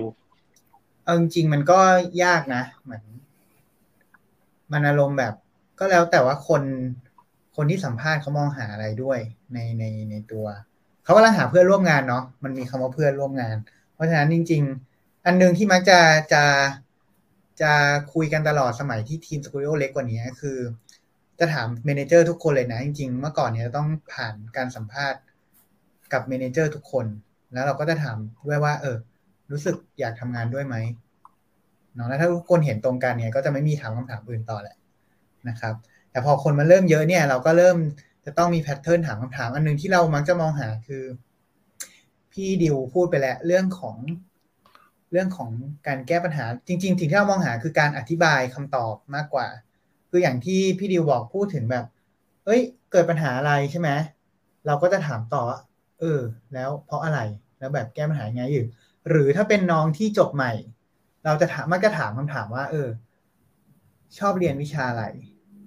แล้วโปรเจกต์มีปัญหาอะไรไหมอย่างเงี้ย คือได้คำตอบมาใช่ไหมเราก็จะเจาะถามต่อ เอ้ยทำไมถึงไม่ชอบ หรือทำไมถึงเกิดปัญหาแล้วเราแก้ยังไง คืออยากฟังอะ คือ เพราะในอนาคตสิ่งพวกเนี้ย มันก็จะเป็นเหมือนเรียกว่าอะไรเป็น attitude ของเขาอะที่จะใช้เอามาใช้ในการแก้ปัญหาในออฟฟิศต่อเนาะบางคนที่แบบก็จะมีที่แบบโลจิกแปลกๆอะไรเงี้ยก็จะเออเออเออแฟลกไว้นิดหน่อยนะครับแต่หลักๆแล้วก็คือมันมันเป็นความรู้สึกของความรู้สึกอยากทำงานด้วยแหละ แล้วมันค่อยแตกออกมาเป็นเออชุดเซตของคำถามละกันที่เราจะใช้ถามนะครับอืมครับอ่าทีนี้พออะพี่พี่เอกเสริมเลยว่าครับ อะอ่ากำลังคิดอยู่ว่าจริง ๆ แล้วการมองหา soft skill มันจะขึ้นอยู่กับ core value ของบริษัทด้วยหรือเปล่าครับ ใช่ใช่ใช่ไหมของแต่ละที่เราจะ core value ที่ต่างกันอะไรเงี้ย ผมว่าการการหา soft skill อะมันจะขึ้นอยู่กับว่าแต่ละบริษัทมี core value เป็นอะไร อย่างของผมก็จะเป็นอีกเวนึงอะไรเงี้ยก็แบบอันนี้อันนี้ขอเพิ่มเติมนิดหน่อยก็คือ อย่างเช่นแบบว่า การการตอนที่เราให้เขาแนะนำตัวแล้วเขาเล่าเกี่ยวกับการทำงานอะไรเงี้ยเราจะดูว่าเฮ้ยเขามีความคิด เราก็จะถามเขาไปเรื่อยๆว่าตอนนี้คิดยังไงทำยังไงอะไรยังไงใช่ไหมเราก็จะส่วนหนึ่งเราอยากรู้ว่า soft skill ของเขาเนี่ย มันสอดคล้องกับ core value ของบริษัทด้วยหรือเปล่าอะไรเงี้ย ก็จะมีอยู่แล้วผมว่ามองว่าทุกบริษัทก็น่าจะมีเหมือนกันขาย core value ของบริษัทได้นะครับเออขายได้เลยหมายถึงขายของสกูดิโอหรือไลแมนวงใน ของได้ใครได้แบได้บคู่ใจเป็นคนอยากขายหน่อยขายทั้งขายทั้งคู่ไปสิครับเฮ้ยถ้าผมตอบตอบไม่ถูกแล้วผมจะโดนไล่ออกไหมเนี่ยอ้าวแย่แล้วมีใครดูไลฟ์อยู่หรือเปล่าถ้าไม่ถูกล้อเล่นตอบไม่ถูกล้อกัเล่นนถ้าจริงๆ core value ของที่บริษัทที่ไลแมนวงในจะมีสามตัวครับ อย่างแรกคือ go deeper ก็คือการทำอะไรให้มัน เป็นแบบเชี่ยวชาญขั้นสุดอะอ่าแล้วก็อีกอันหนึ่งจะเป็น ชิบหายละ อะไรฟาสวะ เออสปีดมั้งผมจำไม่ได้ เอ้ยเขินเลย อะก็คือการที่เราสามารถปรับสามารถปรับตัวหรือทำอะไรให้ตอบกับสถานการณ์ได้อย่างรวดเร็วครับอ่าแล้วก็อย่างหนึ่งก็คือ respect ครับ everyone ก็คือการที่เราเขานับถือ อ่า ต้องบอกว่าให้เกียรติคนรอบข้างในหน้าที่นี้หมายถึงเพื่อนร่วมงานครับ อะไรเงี้ย ถ้าอย่าง soft skill ผมก็เราตัดเรื่อง go deeper ทิ้ง เพราะว่ามันเป็นเรื่องที่เข้าจ๋า แต่ว่ามันจะมีเรื่องของ speed กับ respect ก็อันนี้เราก็สามารถดูได้จากการที่เขาเล่า หรือการที่เราคุยกับเขาอะไรอย่างเงี้ยครับ เพื่อดูว่าเอ้ยมันสอดคล้องกันไหมอะไรอย่างนี้ครับ ตายแล้วจำไม่ครบแหมถ้าพี่เอกเขินนี่เราเขินหนักกว่าเลยนะครับ เพราะว่าเรายังไม่ชัดเลยจริงยังยังทำกันอยู่นะสองสตูดิโอเรากำลังทำเวิร์กช็อปกันอยู่จริง ๆ ติดตามได้นะครับ เดี๋ยวเราอาจจะมีมาเขียนเป็นบล็อกว่ากระบวนการในการ เรียกว่าสกัด core value ของ Skooldio ออกมาเนี่ยมันใช้เวลาค่อนข้างนานใช่ครับ แต่ว่าจริงๆเป็นคำตอบที่ดีเอกเป็นคำตอบที่ดีครับว่าจริง ๆ การดู soft skill หรือแม้กระทั่ง hard skill เองเนี่ยจริงๆมันขึ้นอยู่กับ core value ของบริษัทนะครับนี่เป็นเป็นคำตอบที่ดีมาก ก็ในฐานะคนที่ไปสมัครงานหรืออะไรเงี้ย ถ้าเกิดเราเข้าใจ ธรรมชาติของบริษัท หรือ core value ของบริษัทเนี้ยมันก็จะมีโอกาสที่เราจะคลิกกันมากขึ้นเนาะในการทำงานด้วยกันแล้วก็เข้าใจกันมากขึ้นนะครับทีนี้ชงต่อไปที่ hard skill ต่อนิดนึงแล้วกันมาถึงตรงนี้ละก็เดี๋ยวเราต้องเขียนโปรแกรมละนะครับ มาสร้างสัมภาษณ์กันเรามี live coding กันละทีนี้อยากอยากจะแอบให้แอบ spoil นิดนึงครับว่าตอนที่เราสัมภาษณ์เนี่ยเรา live coding เนี่ยครับ คนที่ถูกสัมภาษณ์เนี่ยจะต้องเจออะไรบ้างครับว่าเราจะเคี่ยวให้โจทย์ยากแล้วเราอยากเห็นอะไรจาก การทำ live coding ระหว่างสัมภาษณ์บ้างครับ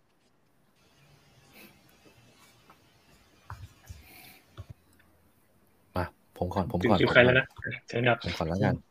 ผมน่าจะสัมภาษณ์มา ก็ใน step ของเรา live coding จะเป็นขั้นผมแอบเล่าแล้วกันว่าเป็นมี live coding มาก่อน มาเช็คก่อนว่า คุณน่าจะไปต่อกับ assignment หรือเปล่า อ่า ผมผมเฉลยอย่างนี้แล้วกันนะครับ ทีนี้ live coding อะ มันก็จะเป็นห้องสอบที่เวลาจำกัด เออ ผมก็อยากรู้ว่าแต่ละคนอะ response กับสิ่งนี้ยังไง บางคนก็จะตื่นเต้นมาก บางคนก็จะลกมาก เราเราไม่ได้อยากเห็น composure ว่าคุณนิ่งหรือคุณลกนะ แต่ผมอยากเห็นว่าในสภาพที่คุณออกมาอย่างนั้นนะแล้วคุณ แล้วคุณเจอปัญหาตรงหน้าน่ะ แล้วคุณแก้ยังไงเหมือนเดิม ผมอยากเห็น problem solving เอาจริงๆผมว่า Skooldio ค่อนข้างเน้นว่าเราอยากหา problem solver อะ เพราะฉะนั้นมันก็จะมีทั้ง technical แล้วก็ soft skill ผสมกันนะครับ เพราะฉะนั้นอันนี้ก็จะเราก็จะบอกเลยว่าเออ ผมอยากแค่อยากเห็นว่าคุณจะแก้ปัญหานี้ยังไง เราไม่ได้ต้องการคำตอบเป๊ะๆเออ ถ้าใครทำเสร็จได้เร็ว มันก็จะมีมีด่านต่อไปอะไรอย่างเงี้ยเออ แต่สุดท้ายแล้วก็จะ ดูแหละว่าแบบ อ่าเขาเขาทำอันนี้แล้วติดตรงไหน แล้วพอเขาติดเขาเขาทำยังไงเขาติดแล้วเขานั่งเงียบ หรือว่าเขาถาม หรือว่าเขา ไปเปิด Google เฉยเลย อ่า อย่างนี้นะครับ ก็ คิดว่า อันนี้ก็ไม่ได้มีคำตอบตายตัว ไม่ได้มีว่าคนทำเร็วแล้วจะได้ หรือว่าคุณทำเกือบได้แล้วจะไม่ผ่าน หรือว่าคุณทำไม่ได้เลยก็จะไม่ผ่าน เออ อันนี้สุดท้ายพี่ๆก็จะมาคุยกันว่า เฮ้ย ผมว่าคนเนี้ยเทคนิคยังไม่ค่อยได้ แต่ว่าการสื่อสารเขาดี มาฝึกแล้วน่าจะทำได้นะ อ่า อะไรแบบนี้เป็นต้นครับ ครับ พี่เอกต่อไหมครับจะได้ กัดจากสกูโดนิดนึง ไปทางอะไรแมนวงไหนบ้างครับ อ่า ปิดมาอยู่ครับ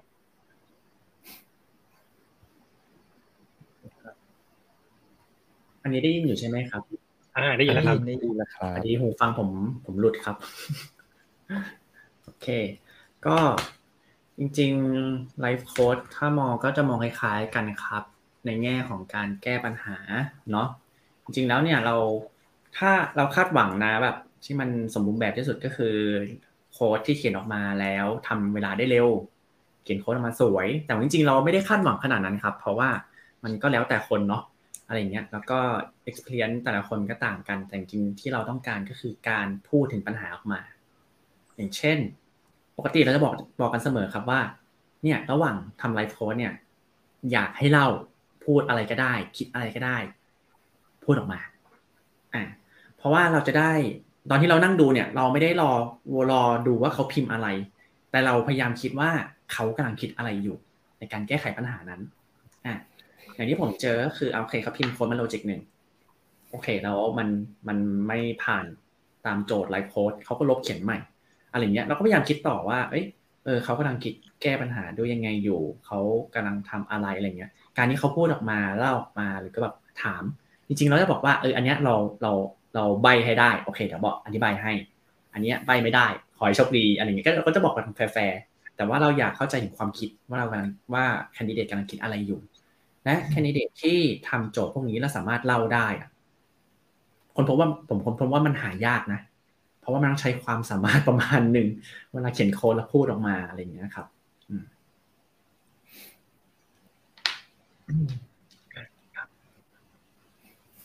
อ๋อ ครับ เออคำถามคืออยากเห็นอะไรใช่ไหมตอนไลฟ์โค้ดอยากเห็นทักษะการเอาตัวรอดครับผม คือเล่นตลกโบ๊ะบะ ไม่ใช่แม่แบบชวนพี่เล่นมุกตอนพี่เอ้ยเวลาหมดเออไม่ต้องทำแล้วงี้นะ ก็ เออนั่นแหละ จริงๆ หาทักษะมองหาทักษะการเอาตัวรอดละกัน คือ ในเวลาที่มีเนี่ย จริง ๆ เราให้ทำแค่เท่าไหร่นะ ยี่สิบนาทีอ่าเฉลยอีก ประมาณนั้นโดยประมาณเนาะก็เวลา 20 นาทีนั้นน่ะ ก็อยากรู้ว่า เออแคนดิเดตอะจะทำอะไรเพื่อจะเอาตัวเองให้รอดจากสถานการณ์นั้นได้นะครับเนาะอันดับแรกที่เราจะรอดจากสถานการณ์นั้นได้เนี่ย แนะนำเลยเราต้องเข้าใจสถานการณ์ก่อน อืม ถ้าเกิดเราเข้าใจโจทย์แล้วก็คือจบ แต่ถ้าเกิดเราไม่ชัวร์เนี่ย ถามถามดีที่สุดเพื่อเข้าใจสถานการณ์ของตัวเองว่า เฮ้ยเรากำลังจะทำอะไรอยู่นะครับ แล้วก็มันก็มีนะแคนดิเดตที่แบบพิมพ์โค้ดไม่เสร็จอะแต่ก็บันพูดออกมาได้ว่า เออ จะทำอะไรต่อ แล้วก็ติดตรงไหนรู้ว่าตัวเองติดตรงไหน แล้วก็ยังจะทำอะไรต่อเนี้ยสำคัญนะครับ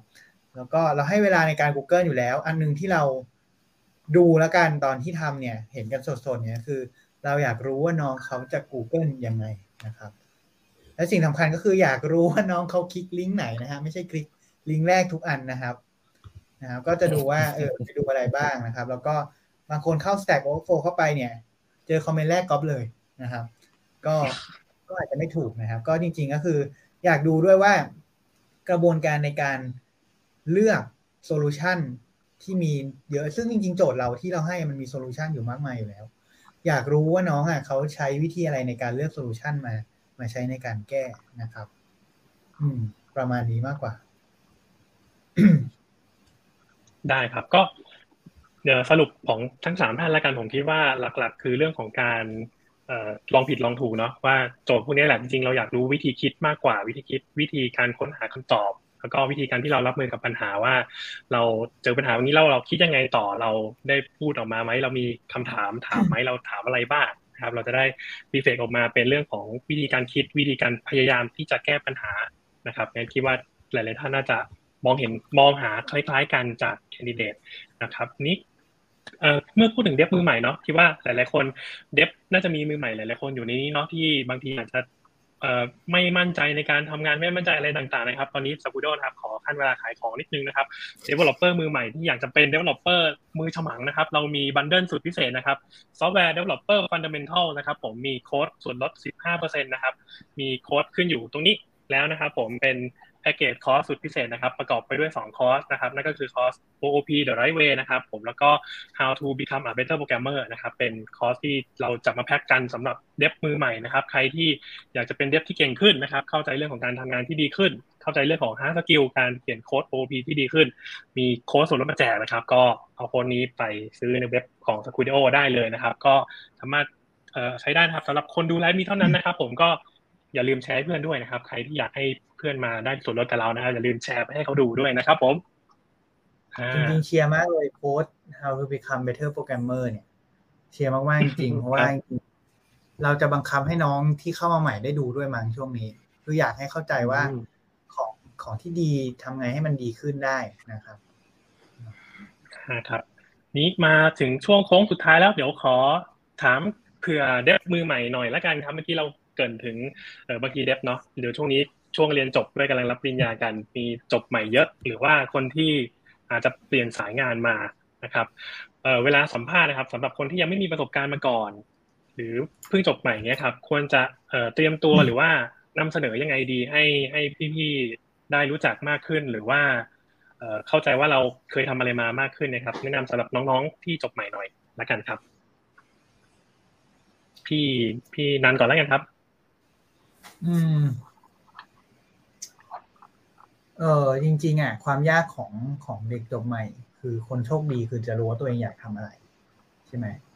คนที่อาจจะยังหาตัวเองไม่เจอเนี่ย ก็จะลำบากหน่อยว่าเออแล้วเราจะไปสมัครงานที่ไหนใช่ป่ะก็จริงช่วงเวลาของหลังจบใหม่ปีสองปีมันไม่ช่วงของการค้นหาทางแล้วจริง ๆ จบมามากกว่านั้นทุกคนทุกวันนี้ทุกคนก็ยังหาทางของตัวเองอยู่นะครับ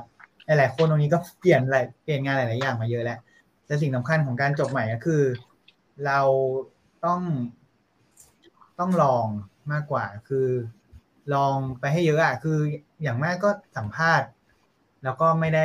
อย่าไปกลัวถูกรีเจ็คอะคือมันปกติอยู่แล้วคือสัมภาษณ์แล้วก็ เออไม่ได้งาน ผมตอนเริ่มทำงานเนี่ยสัมภาษณ์ ตอนเรียนจบเนี่ยก็ไม่ค่อยได้งานเท่าไหร่นะครับ เอออาจจะเพราะหลายๆอย่างนะครับ เออสิ่งสำคัญก็คืออยากให้ทุกคนเนี่ยเรียนรู้เวลาจริงๆ ถ้ามีโอกาสอะในการสัมภาษณ์อะเออ ก็ถามพี่เขาไปเลยว่า เออ พี่ผมควรจะต้องปรับปรุงอะไร จริงๆ มีน้องหลายคนถามนะเราก็เราส่วนใหญ่เราก็ชื่นชมนะครับ อยากให้ทุกครั้งที่ไปสัมภาษณ์เนี่ย ได้อะไรกลับมา นอกจากแบบผลผลการสัมภาษณ์นะครับ อืม ได้เห็นว่า เออ แนวคิดของคนที่เขาค้นหาคืออะไรอะแล้วเราจะไปเติมตรงนั้นยังไงอะไรที่เรายังขาดนะครับ อันนั้นสำคัญเนาะสำหรับฝากสำหรับกำลังหางานใหม่คือ สมัครไปเถอะสมัครไปเยอะๆเลย แล้วก็ไปเก็บความรู้มาว่าเขากำลังหาคนแบบไหน แล้วเราก็ไปเติม skill ให้มันเต็ม หรือถ้าไม่รู้จะหาที่เติม skill ที่ไหนก็เชิญได้ที่สกูดิโอสตูดิโอของคนท่านอยากแน่ทำ skill ครับท่านแน่นะครับผม ชงอย่างนี้กันเลยทีเดียวนะครับแหม่พี่เอกพี่เอกพูดคำนี้ได้ไหมฮะ เห็นผมได้ข่าวมาว่าโอ้ยมีหลายเคสมากเลย Skooldio Skooldio ของคนอยาก up skill โอ้โห คือแบบมันต้องหายใจลึกๆก่อนนะ มันต้องหายใจลึกๆก่อนพูดไม่ใช่ มันไม่สามารถพูดแบบ อยู่ดีก็พูดได้เลยอะ แต่รู้นะว่าใครคิดคำนี้ ก็เลยนั่นแหละบ่นไปอะเดี๋ยวพี่เอกต่อเลยก็ได้ครับผม ได้ครับ ถ้าเป็นน้องน้องจบใหม่เนาะเออ เอาจริง ต้องต้องบอกก่อนว่าเวลาสัมภาษณ์นะครับ สมมติถ้าเป็นพวก technical interview อย่างของผมเนี่ย ผมก็จะบอกว่าเราไม่บอกคำตอบนะ นึกภาพเราถามเออตอบได้ไม่ได้เรื่องหนึ่งแต่เราไม่บอกคำตอบ เพราะว่าหนึ่งมันมันกดดัน มันรู้สึกแย่นะ สมมติว่าเราตอบแล้วมันผิดครับผิดครับ มันรู้สึกกดดันเนาะสองอยากให้น้องกลับไปค้นหาด้วยตัวเองครับ ว่าคำตอบที่ถูกต้องคืออะไรอ่านั่นหมายความว่าจริงๆแล้วเนี่ย การที่เราไปสัมภาษณ์หลาย ๆ ที่อย่างที่บอกเมื่อกี้เลยเนาะมันคือสิ่งที่ดี เพราะว่าผมอย่างของผมอะ่ะก็บางเรื่องผมรู้จากตอนสัมภาษณ์นะแบบ เอ้ยไม่เคยโดนถามแบบนี้มาก่อน นั่งเสิร์ช Google เลยเอออะไรเงี้ยมันทำให้เรารู้ แล้วก็อย่างหนึ่งครับ ถ้าสมมติว่าเราเป็นเด็กจบใหม่ยังไม่รู้ว่าจะประสบการณ์ก็ไม่มีเราจะทำยังไงให้มันสัมภาษณ์ได้ คือถ้าถามผมพูดง่ายๆก็คงต้องบอกว่าเตรียมตัวเนาะเพราะว่าจริงๆแล้วเราก็อะเพิ่งเรียนจบมา จริงๆ เราก็จะน่าจะรู้ว่าการเตรียมตัวมันเป็นยังไง เหมือนเป็นตัวข้อสอบ แต่ว่าถึงแม้ว่าความจริงอะตอนที่เราไปสัมภาษณ์มันจะไม่ไม่ได้ขนาดนั้น เราไม่ได้ถามคำถามแบบถูกหรือผิดอะไรเงี้ยครับ แล้วก็อย่างของที่อันนี้อันนี้วิธีที่ผมใช้กันเนาะก็คือ จะไม่ได้เตรียมเซตของคำถาม ที่มันตายตัวมากนะเพราะว่าเราเชื่อว่าโอเค ขนาดคนที่ทำงานมาแล้วครับ บางเรื่องเขาก็ไม่รู้ เพราะว่าเขาไม่เคยได้ใช้อ่าเราจะถามในสิ่งที่เขาเคยใช้นั่นหมายความว่าถ้าคุณเตรียมตัวมาเนี่ย ผมก็จะถามก่อนว่า เออ เรารู้ในเรื่องอะไรบ้างแล้ว เราคิดว่ามั่นใจ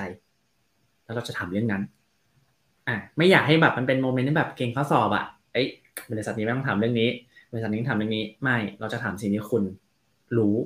ดังนั้นถ้าคุณไม่ได้เตรียมตัวมาเลย คุณก็จะบอกว่า ผมไม่รู้ว่าผมถนัดอันไหน ผมเคยทำอันไหน พอพอเป็นอย่างนี้มันก็จะยากกลายเป็นว่าคุณก็จะต้องเจอคำถามที่ยากสำหรับคุณละกันทั้งนั้นก็ฝากคร่าวๆก็คือเรื่องของการเตรียมตัวครับ ผมว่าอันเนี่ยสำคัญสุด แล้วก็รับฟีดแบ็ก จากการสัมภาษณ์ในแต่ละครั้งไปด้วย อันนี้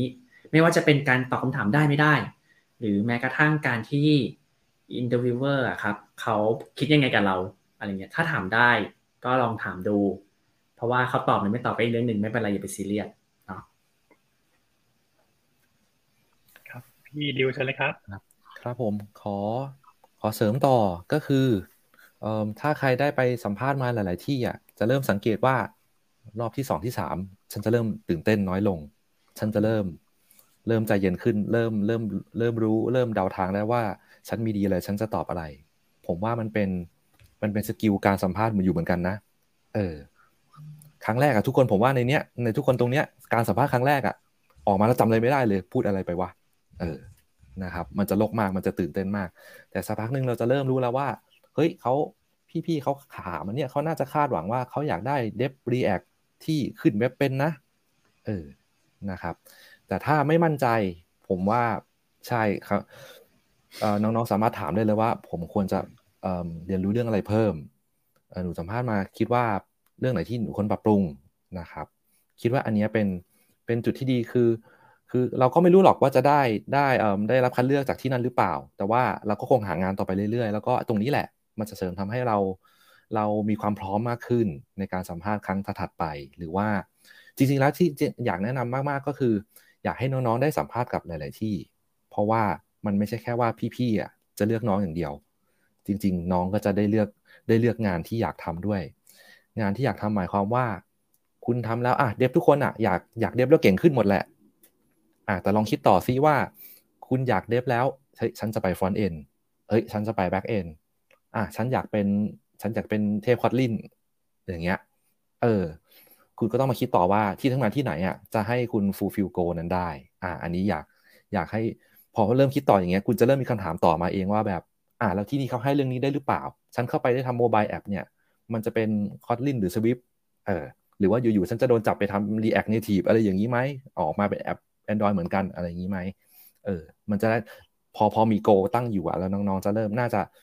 คำถามถัดมามันเริ่มน่าจะง่ายขึ้นครับ ฝากไว้ประมาณนี้ครับได้ครับผมอ่าทีนี้พอเอ่อมาถึงสัมภาษณ์มาสักถึงช่วงปิดท้ายอะไรเงี้ยครับ มันจะมีช่วงที่เอ่อเรามักจะให้ผู้สมัครเนาะถามคำถามกลับใช่ไหมครับ ในมุมของเอ่อผู้สัมภาษณ์เนี่ยครับหรือเอ่อคิดว่าคาดหวังจะได้ยินคำถามแบบไหนจากแคนดิเดตบ้างครับ หรือว่าคิดว่าผู้สมัครเนี่ยควรจะถามอะไร อ่าเพื่อให้รู้จักกันมากขึ้นอะไรนี้ครับลองลองขอคำแนะนำจากพี่ๆหน่อยละกันครับเชิญพี่พี่เอก่อนก็ได้ครับเอาเอาจริงผมก็น่าจะแทบทุกทีเนาะอยากเปิดโอกาสให้ถามเนาะใช้คำเหมือนกันเลยก็คือ มันไม่ใช่การที่ว่าอ่าคุณคุณไม่ได้มาเพื่อถูกอะไรนะคุณไม่ได้มาเพื่อมาตอบคำถามเดียว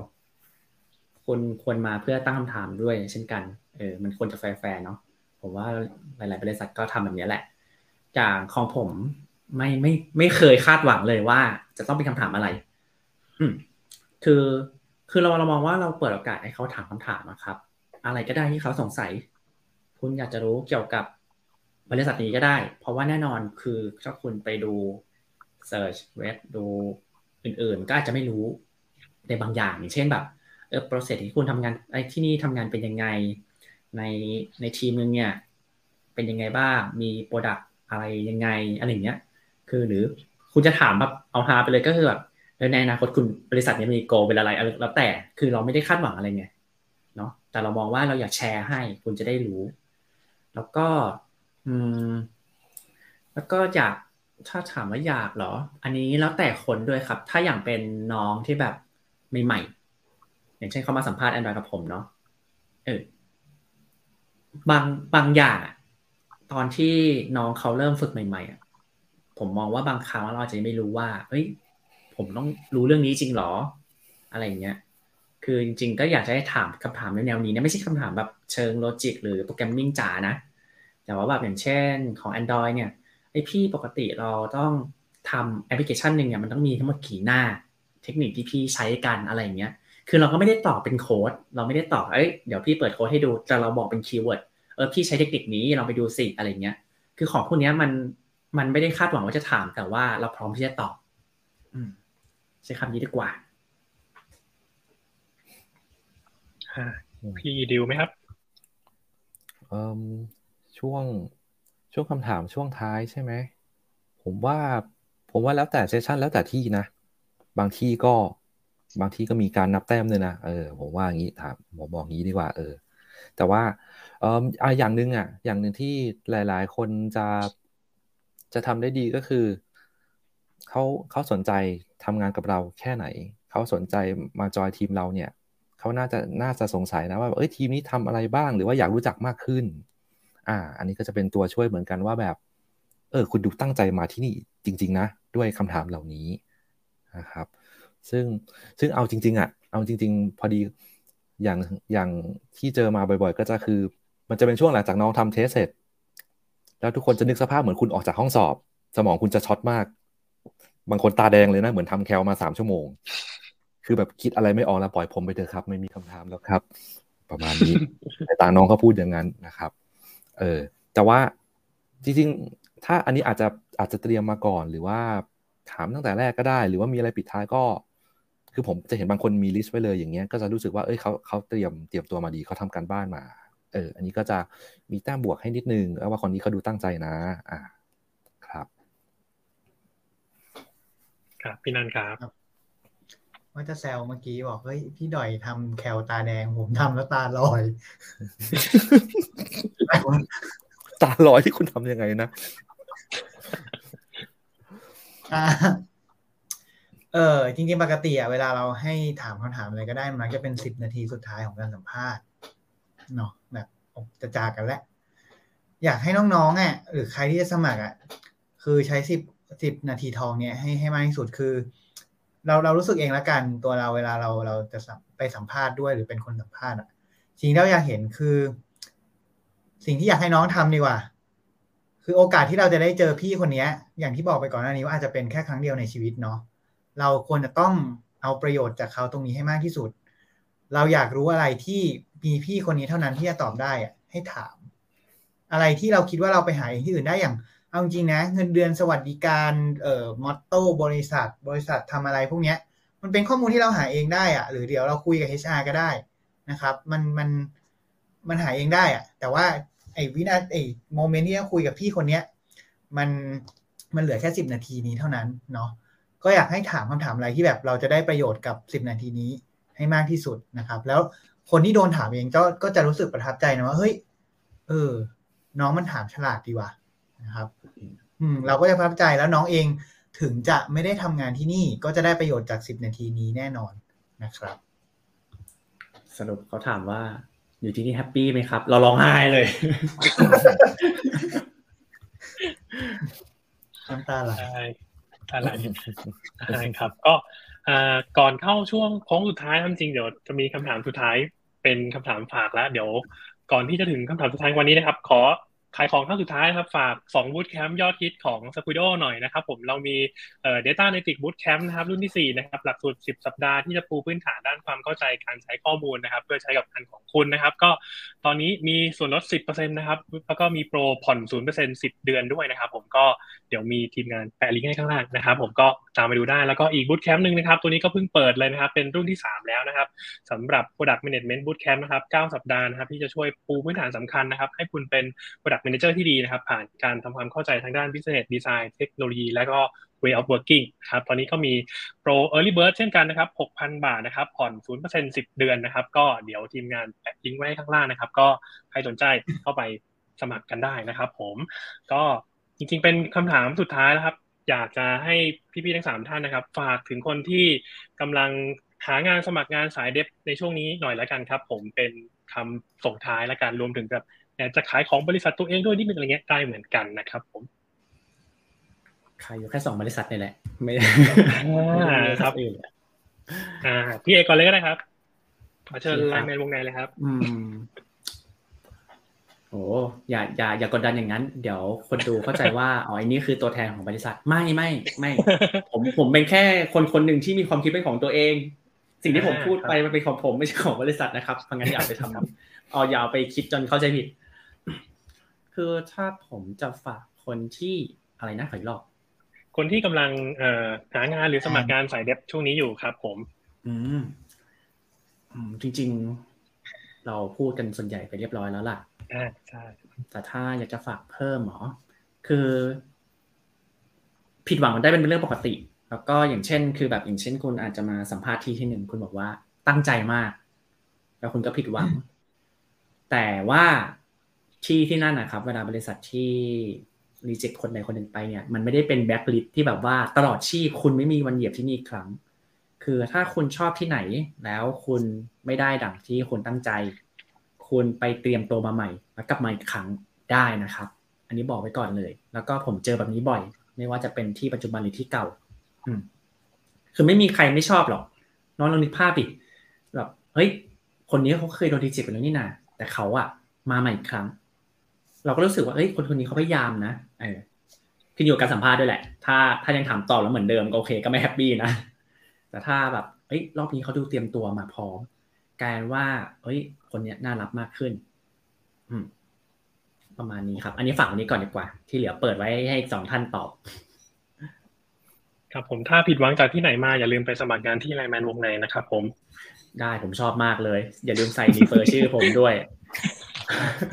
ถ้าผิดหวังจาก LINE MAN Wongnai มามาสมมาสมัครงานที่ Skooldio ได้นะครับ ต้องครับต้องใส่ชื่อรีต้องใส่ชื่อไหมว่ารีเฟอร์แบบชื่อใคร ใส่ครับใส่มาด้วยครับใส่มาด้วยครับอะเชิญเชิญพี่นันก็ได้ครับ ฝากถึงคนที่กำลังหางานอยู่ใช่ไหมเออฝากว่างาน developer มันเยอะมาก ๆ ตอนเนี้ยคือตลาดดุเดือดมากเนาะอยากให้เลือกเลือกเลือกให้ดีแล้วกัน คือ การทำงานเนี่ยมันก็เป็นเวลาส่วนใหญ่ในชีวิตแหละหมายถึงว่าเออนอกเรานอนแปดชั่วโมงก็ทำงานอีกแปดชั่วโมงอะเอาจริงๆแล้วก็คือหนึ่งในสามของชีวิตอะเราใช้เวลากับเพื่อนร่วมงานเนี่ย เยอะมาก เราทำงานตัว hard skill อะก็ส่วนหนึ่งแต่ที่เหลือก็คือทำงานกับเพื่อนร่วมงานอยู่ดี ก็คืออยากให้ให้เลือกเลือกให้ดีละกันเลือกเลือกจากหลาย ๆ อย่างเนาะดูว่า เออ สิ่งที่เรามองหาคืออะไรจริงๆมีเรียกว่าโขนละกันที่ เพื่อนร่วมงานคนหนึ่งที่สกูดิโอพูดไว้นะครับ คุณตรงถ้าแบบอาจจะเคยติดตามเขาได้นะฮะเขาเคยพูดกับผมไว้ว่า การหางานนะมันคือการแมชกันอะไรกันระหว่าง personal growth กับ company growth นะครับ ว่าเฮ้ย personal goal กับ company goal พูดผิดพูดผิดนะครับ ว่า เออ ถ้ามันแมชกันก็น่าจะเป็น เออบริษัทที่น่าทำงานด้วยนะครับ ก็ดูว่า โกของเราคืออะไรแล้วบริษัทที่เราจะไปทำคืออะไรนะครับ แล้วดูว่าเออมันแมทช์กันไหมนะครับผมครับก็พี่ดิวครับ ครับ ก็เสริมเสริมต่อจากทั้งสองท่าน ก็คือนี่แหละเราน้องย้ำอีกทีว่าคือน้องๆไม่ใช่ว่ามีที่หนึ่งตอบรับแล้วคุณต้องต้องเร็วเลยนะ เออแต่แต่ถ้าเกิดเป็นสกูโอก็เร็วเร็วได้ก็ดีครับ อันนี้ยกเว้นอันหนึ่ง แต่ว่าจริง ๆ อยากให้น้องเลือกงานที่มันจะตรงกับ growth หรือ goal ของเรา เออ บางทีอาจจะแบบอ่าน้องๆจบใหม่อาจจะแบบผมไม่รู้ว่า front end หรือ back end หรือ mobile ผมผมอยากเดฟอะอ่า แต่ที่นี่เขาบอกว่าอ่าที่นี่รับ back end นะ น้องๆอาจจะต้องมาคิดต่อว่า โอเค ลอง back end ดีไหมไหนๆแล้วเออพอทำมานิดนึงในวิชาเรียน เออ แล้วยังไม่ชัวร์ว่านี่มันถูกหรือผิดนี่มันดีหรือไม่ดี อ่าไหนลองลอง back end ดูซิสัก สักปีหนึ่งอย่างน้อยแล้วเรามาดูต่อว่าจะชอบต่อไปต่อหรือว่าเฮ้ยผมไม่ชอบ ถ้าไม่ชอบที่นั่นไป front end ได้หรือเปล่า หรือย้ายไปไปสายอื่นได้ไหมอะไรอย่างนี้นะครับ ก็ลองลองฝากเลือกคือ คือโปรแกรมเมอร์ผมว่า demand ใช่ demand เยอะมาก ผมว่าน้องๆมีมีโอกาสได้ได้เลือกมากกว่าสายงานอื่นๆ แล้วก็ แล้วก็โปรแกรมเมอร์ที่ที่จะมี skill fulfill ตรงนี้ผมว่าก็ไม่เยอะเท่าไหร่ เออ เพราะฉะนั้นการจะมาการโชว์ความตั้งใจ การไปลองทำนู่นนี่มามีของมาโชว์ให้พี่ๆเนี่ยนะครับ จะเขาเรื่อง upskill ว่าคอร์สต่างๆ มีทั้งในอของฟรีก็มีอ่าของเสียตังก็มีของเสียตังก็อย่าง Skooldio ก็มีอ่านี่ผมปิดประมาณนี้นะครับโอเคผมขอเพิ่มขอบคุณครับอะ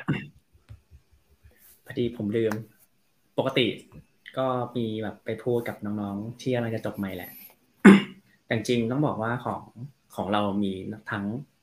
นักศึกษาจะจบใหม่การหางาน แล้วก็หลาย ๆ คนที่อยากจะเปลี่ยนสายเนาะจริงต้องบอกว่าสายงานเดฟอะครับ ข้อดีของสายงานสายงานด้านนี้ครับ ก็คือคุณแข่งกับตัวเองเป็นหลักครับ ไม่ต้องกลัวไปแข่งคนอื่น เพราะว่าอะไร เพราะว่าคนมันไม่พอครับ ใคร ๆ ก็อยากได้คนที่ทำงานได้ฝีมือดี ดังนั้นคุณไม่ต้องไม่กลัวว่าบริษัทนี้คนจะเต็มเราจะไปไม่ทันไม่ต้องกลัวครับ คุณแข่งกับตัวเองก็คือตั้งใจฝึกฝนเรียนรู้ครับ แล้วพอคุณไปสมัครงานที่ไหนคุณจะเข้าใจเองเลยว่า อ๋อ เออจริงมันขาดแคลนมากครับ ต่อให้คุณเข้าไป ต่อให้คุณเอาเพื่อนเข้าไป มันก็ไม่เคยพอครับ เพราะว่าตลาดนี้ต้องการแรงงานด้าน developer สูง ได้ครับผมขอบคุณพี่ๆทั้งสามท่านมากเลยนะครับ ที่ให้เกียรตินะครับมาเป็นแขกรับเชิญรายการสัมภาษณ์งานในวันนี้นะครับ ก่อนจากกันนะครับอย่าลืมว่าอาจารย์เอกของเรานะครับ มีคอร์ส Android Series นะครับ ที่กำลังจะมานะครับ ผมก็มาช่วยเหลือเขาได้ ครับ มีฟอร์มอยู่ที่คอมเมนต์นะครับผมก็ใครที่สนใจนะครับ Android Series นะครับ เดี๋ยวมีฟอร์มให้กรอกรับส่วนลดเปิดตัวนะครับ ตัวนี้ใกล้จะมาสุดๆแล้วนะครับ อีกนิดเดียวนะครับ รอไม่กี่อึดใจนะครับ เดี๋ยวคอร์สจะโผล่มาแล้วนะครับ ก็ใครสนใจก็กรอกฟอร์มรอไว้ได้นะครับ ผมเดี๋ยวจะมีทีมงานติดต่อกลับไปอีกครั้งตอนที่มีคอร์สเปิดตัวพร้อมกับส่วนลดพิเศษ นะครับผมก็วันนี้ก็ขอขอบคุณทุกๆทท่านมากนะครับ ที่ให้เกียรติเป็นแขกรับเชิญนะครับสำหรับรายการสัมภาษณ์งานนะครับ ที่จะให้ทุกคนไม่พลาดงานนะครับถ้าเราเรียนรู้วิธีสัมภาษณ์ที่ตอบสนองบริษัทนะครับยังไงวันนี้ก็ขอลาไปก่อนนะครับ แล้วก็พบกันใหม่ใน EP หน้าๆของรายการสัมภาษณ์งานรวมถึงรายการอื่นๆของทาง Skooldio ด้วยนะครับ ก็ฝากติดตามทาง Skooldio Live ของทาง Facebook ไปให้ดีนะครับ เรามีรายการต่างๆมากมายนะครับ ที่จะมาช่วย upskill อัพความรู้ให้กับทุกคนนะครับ วันนี้ก็ขอขอบคุณทุกคนมากๆนะครับผม สวัสดีครับ สวัสดีครับผมสวัสดีครับ ครับครับ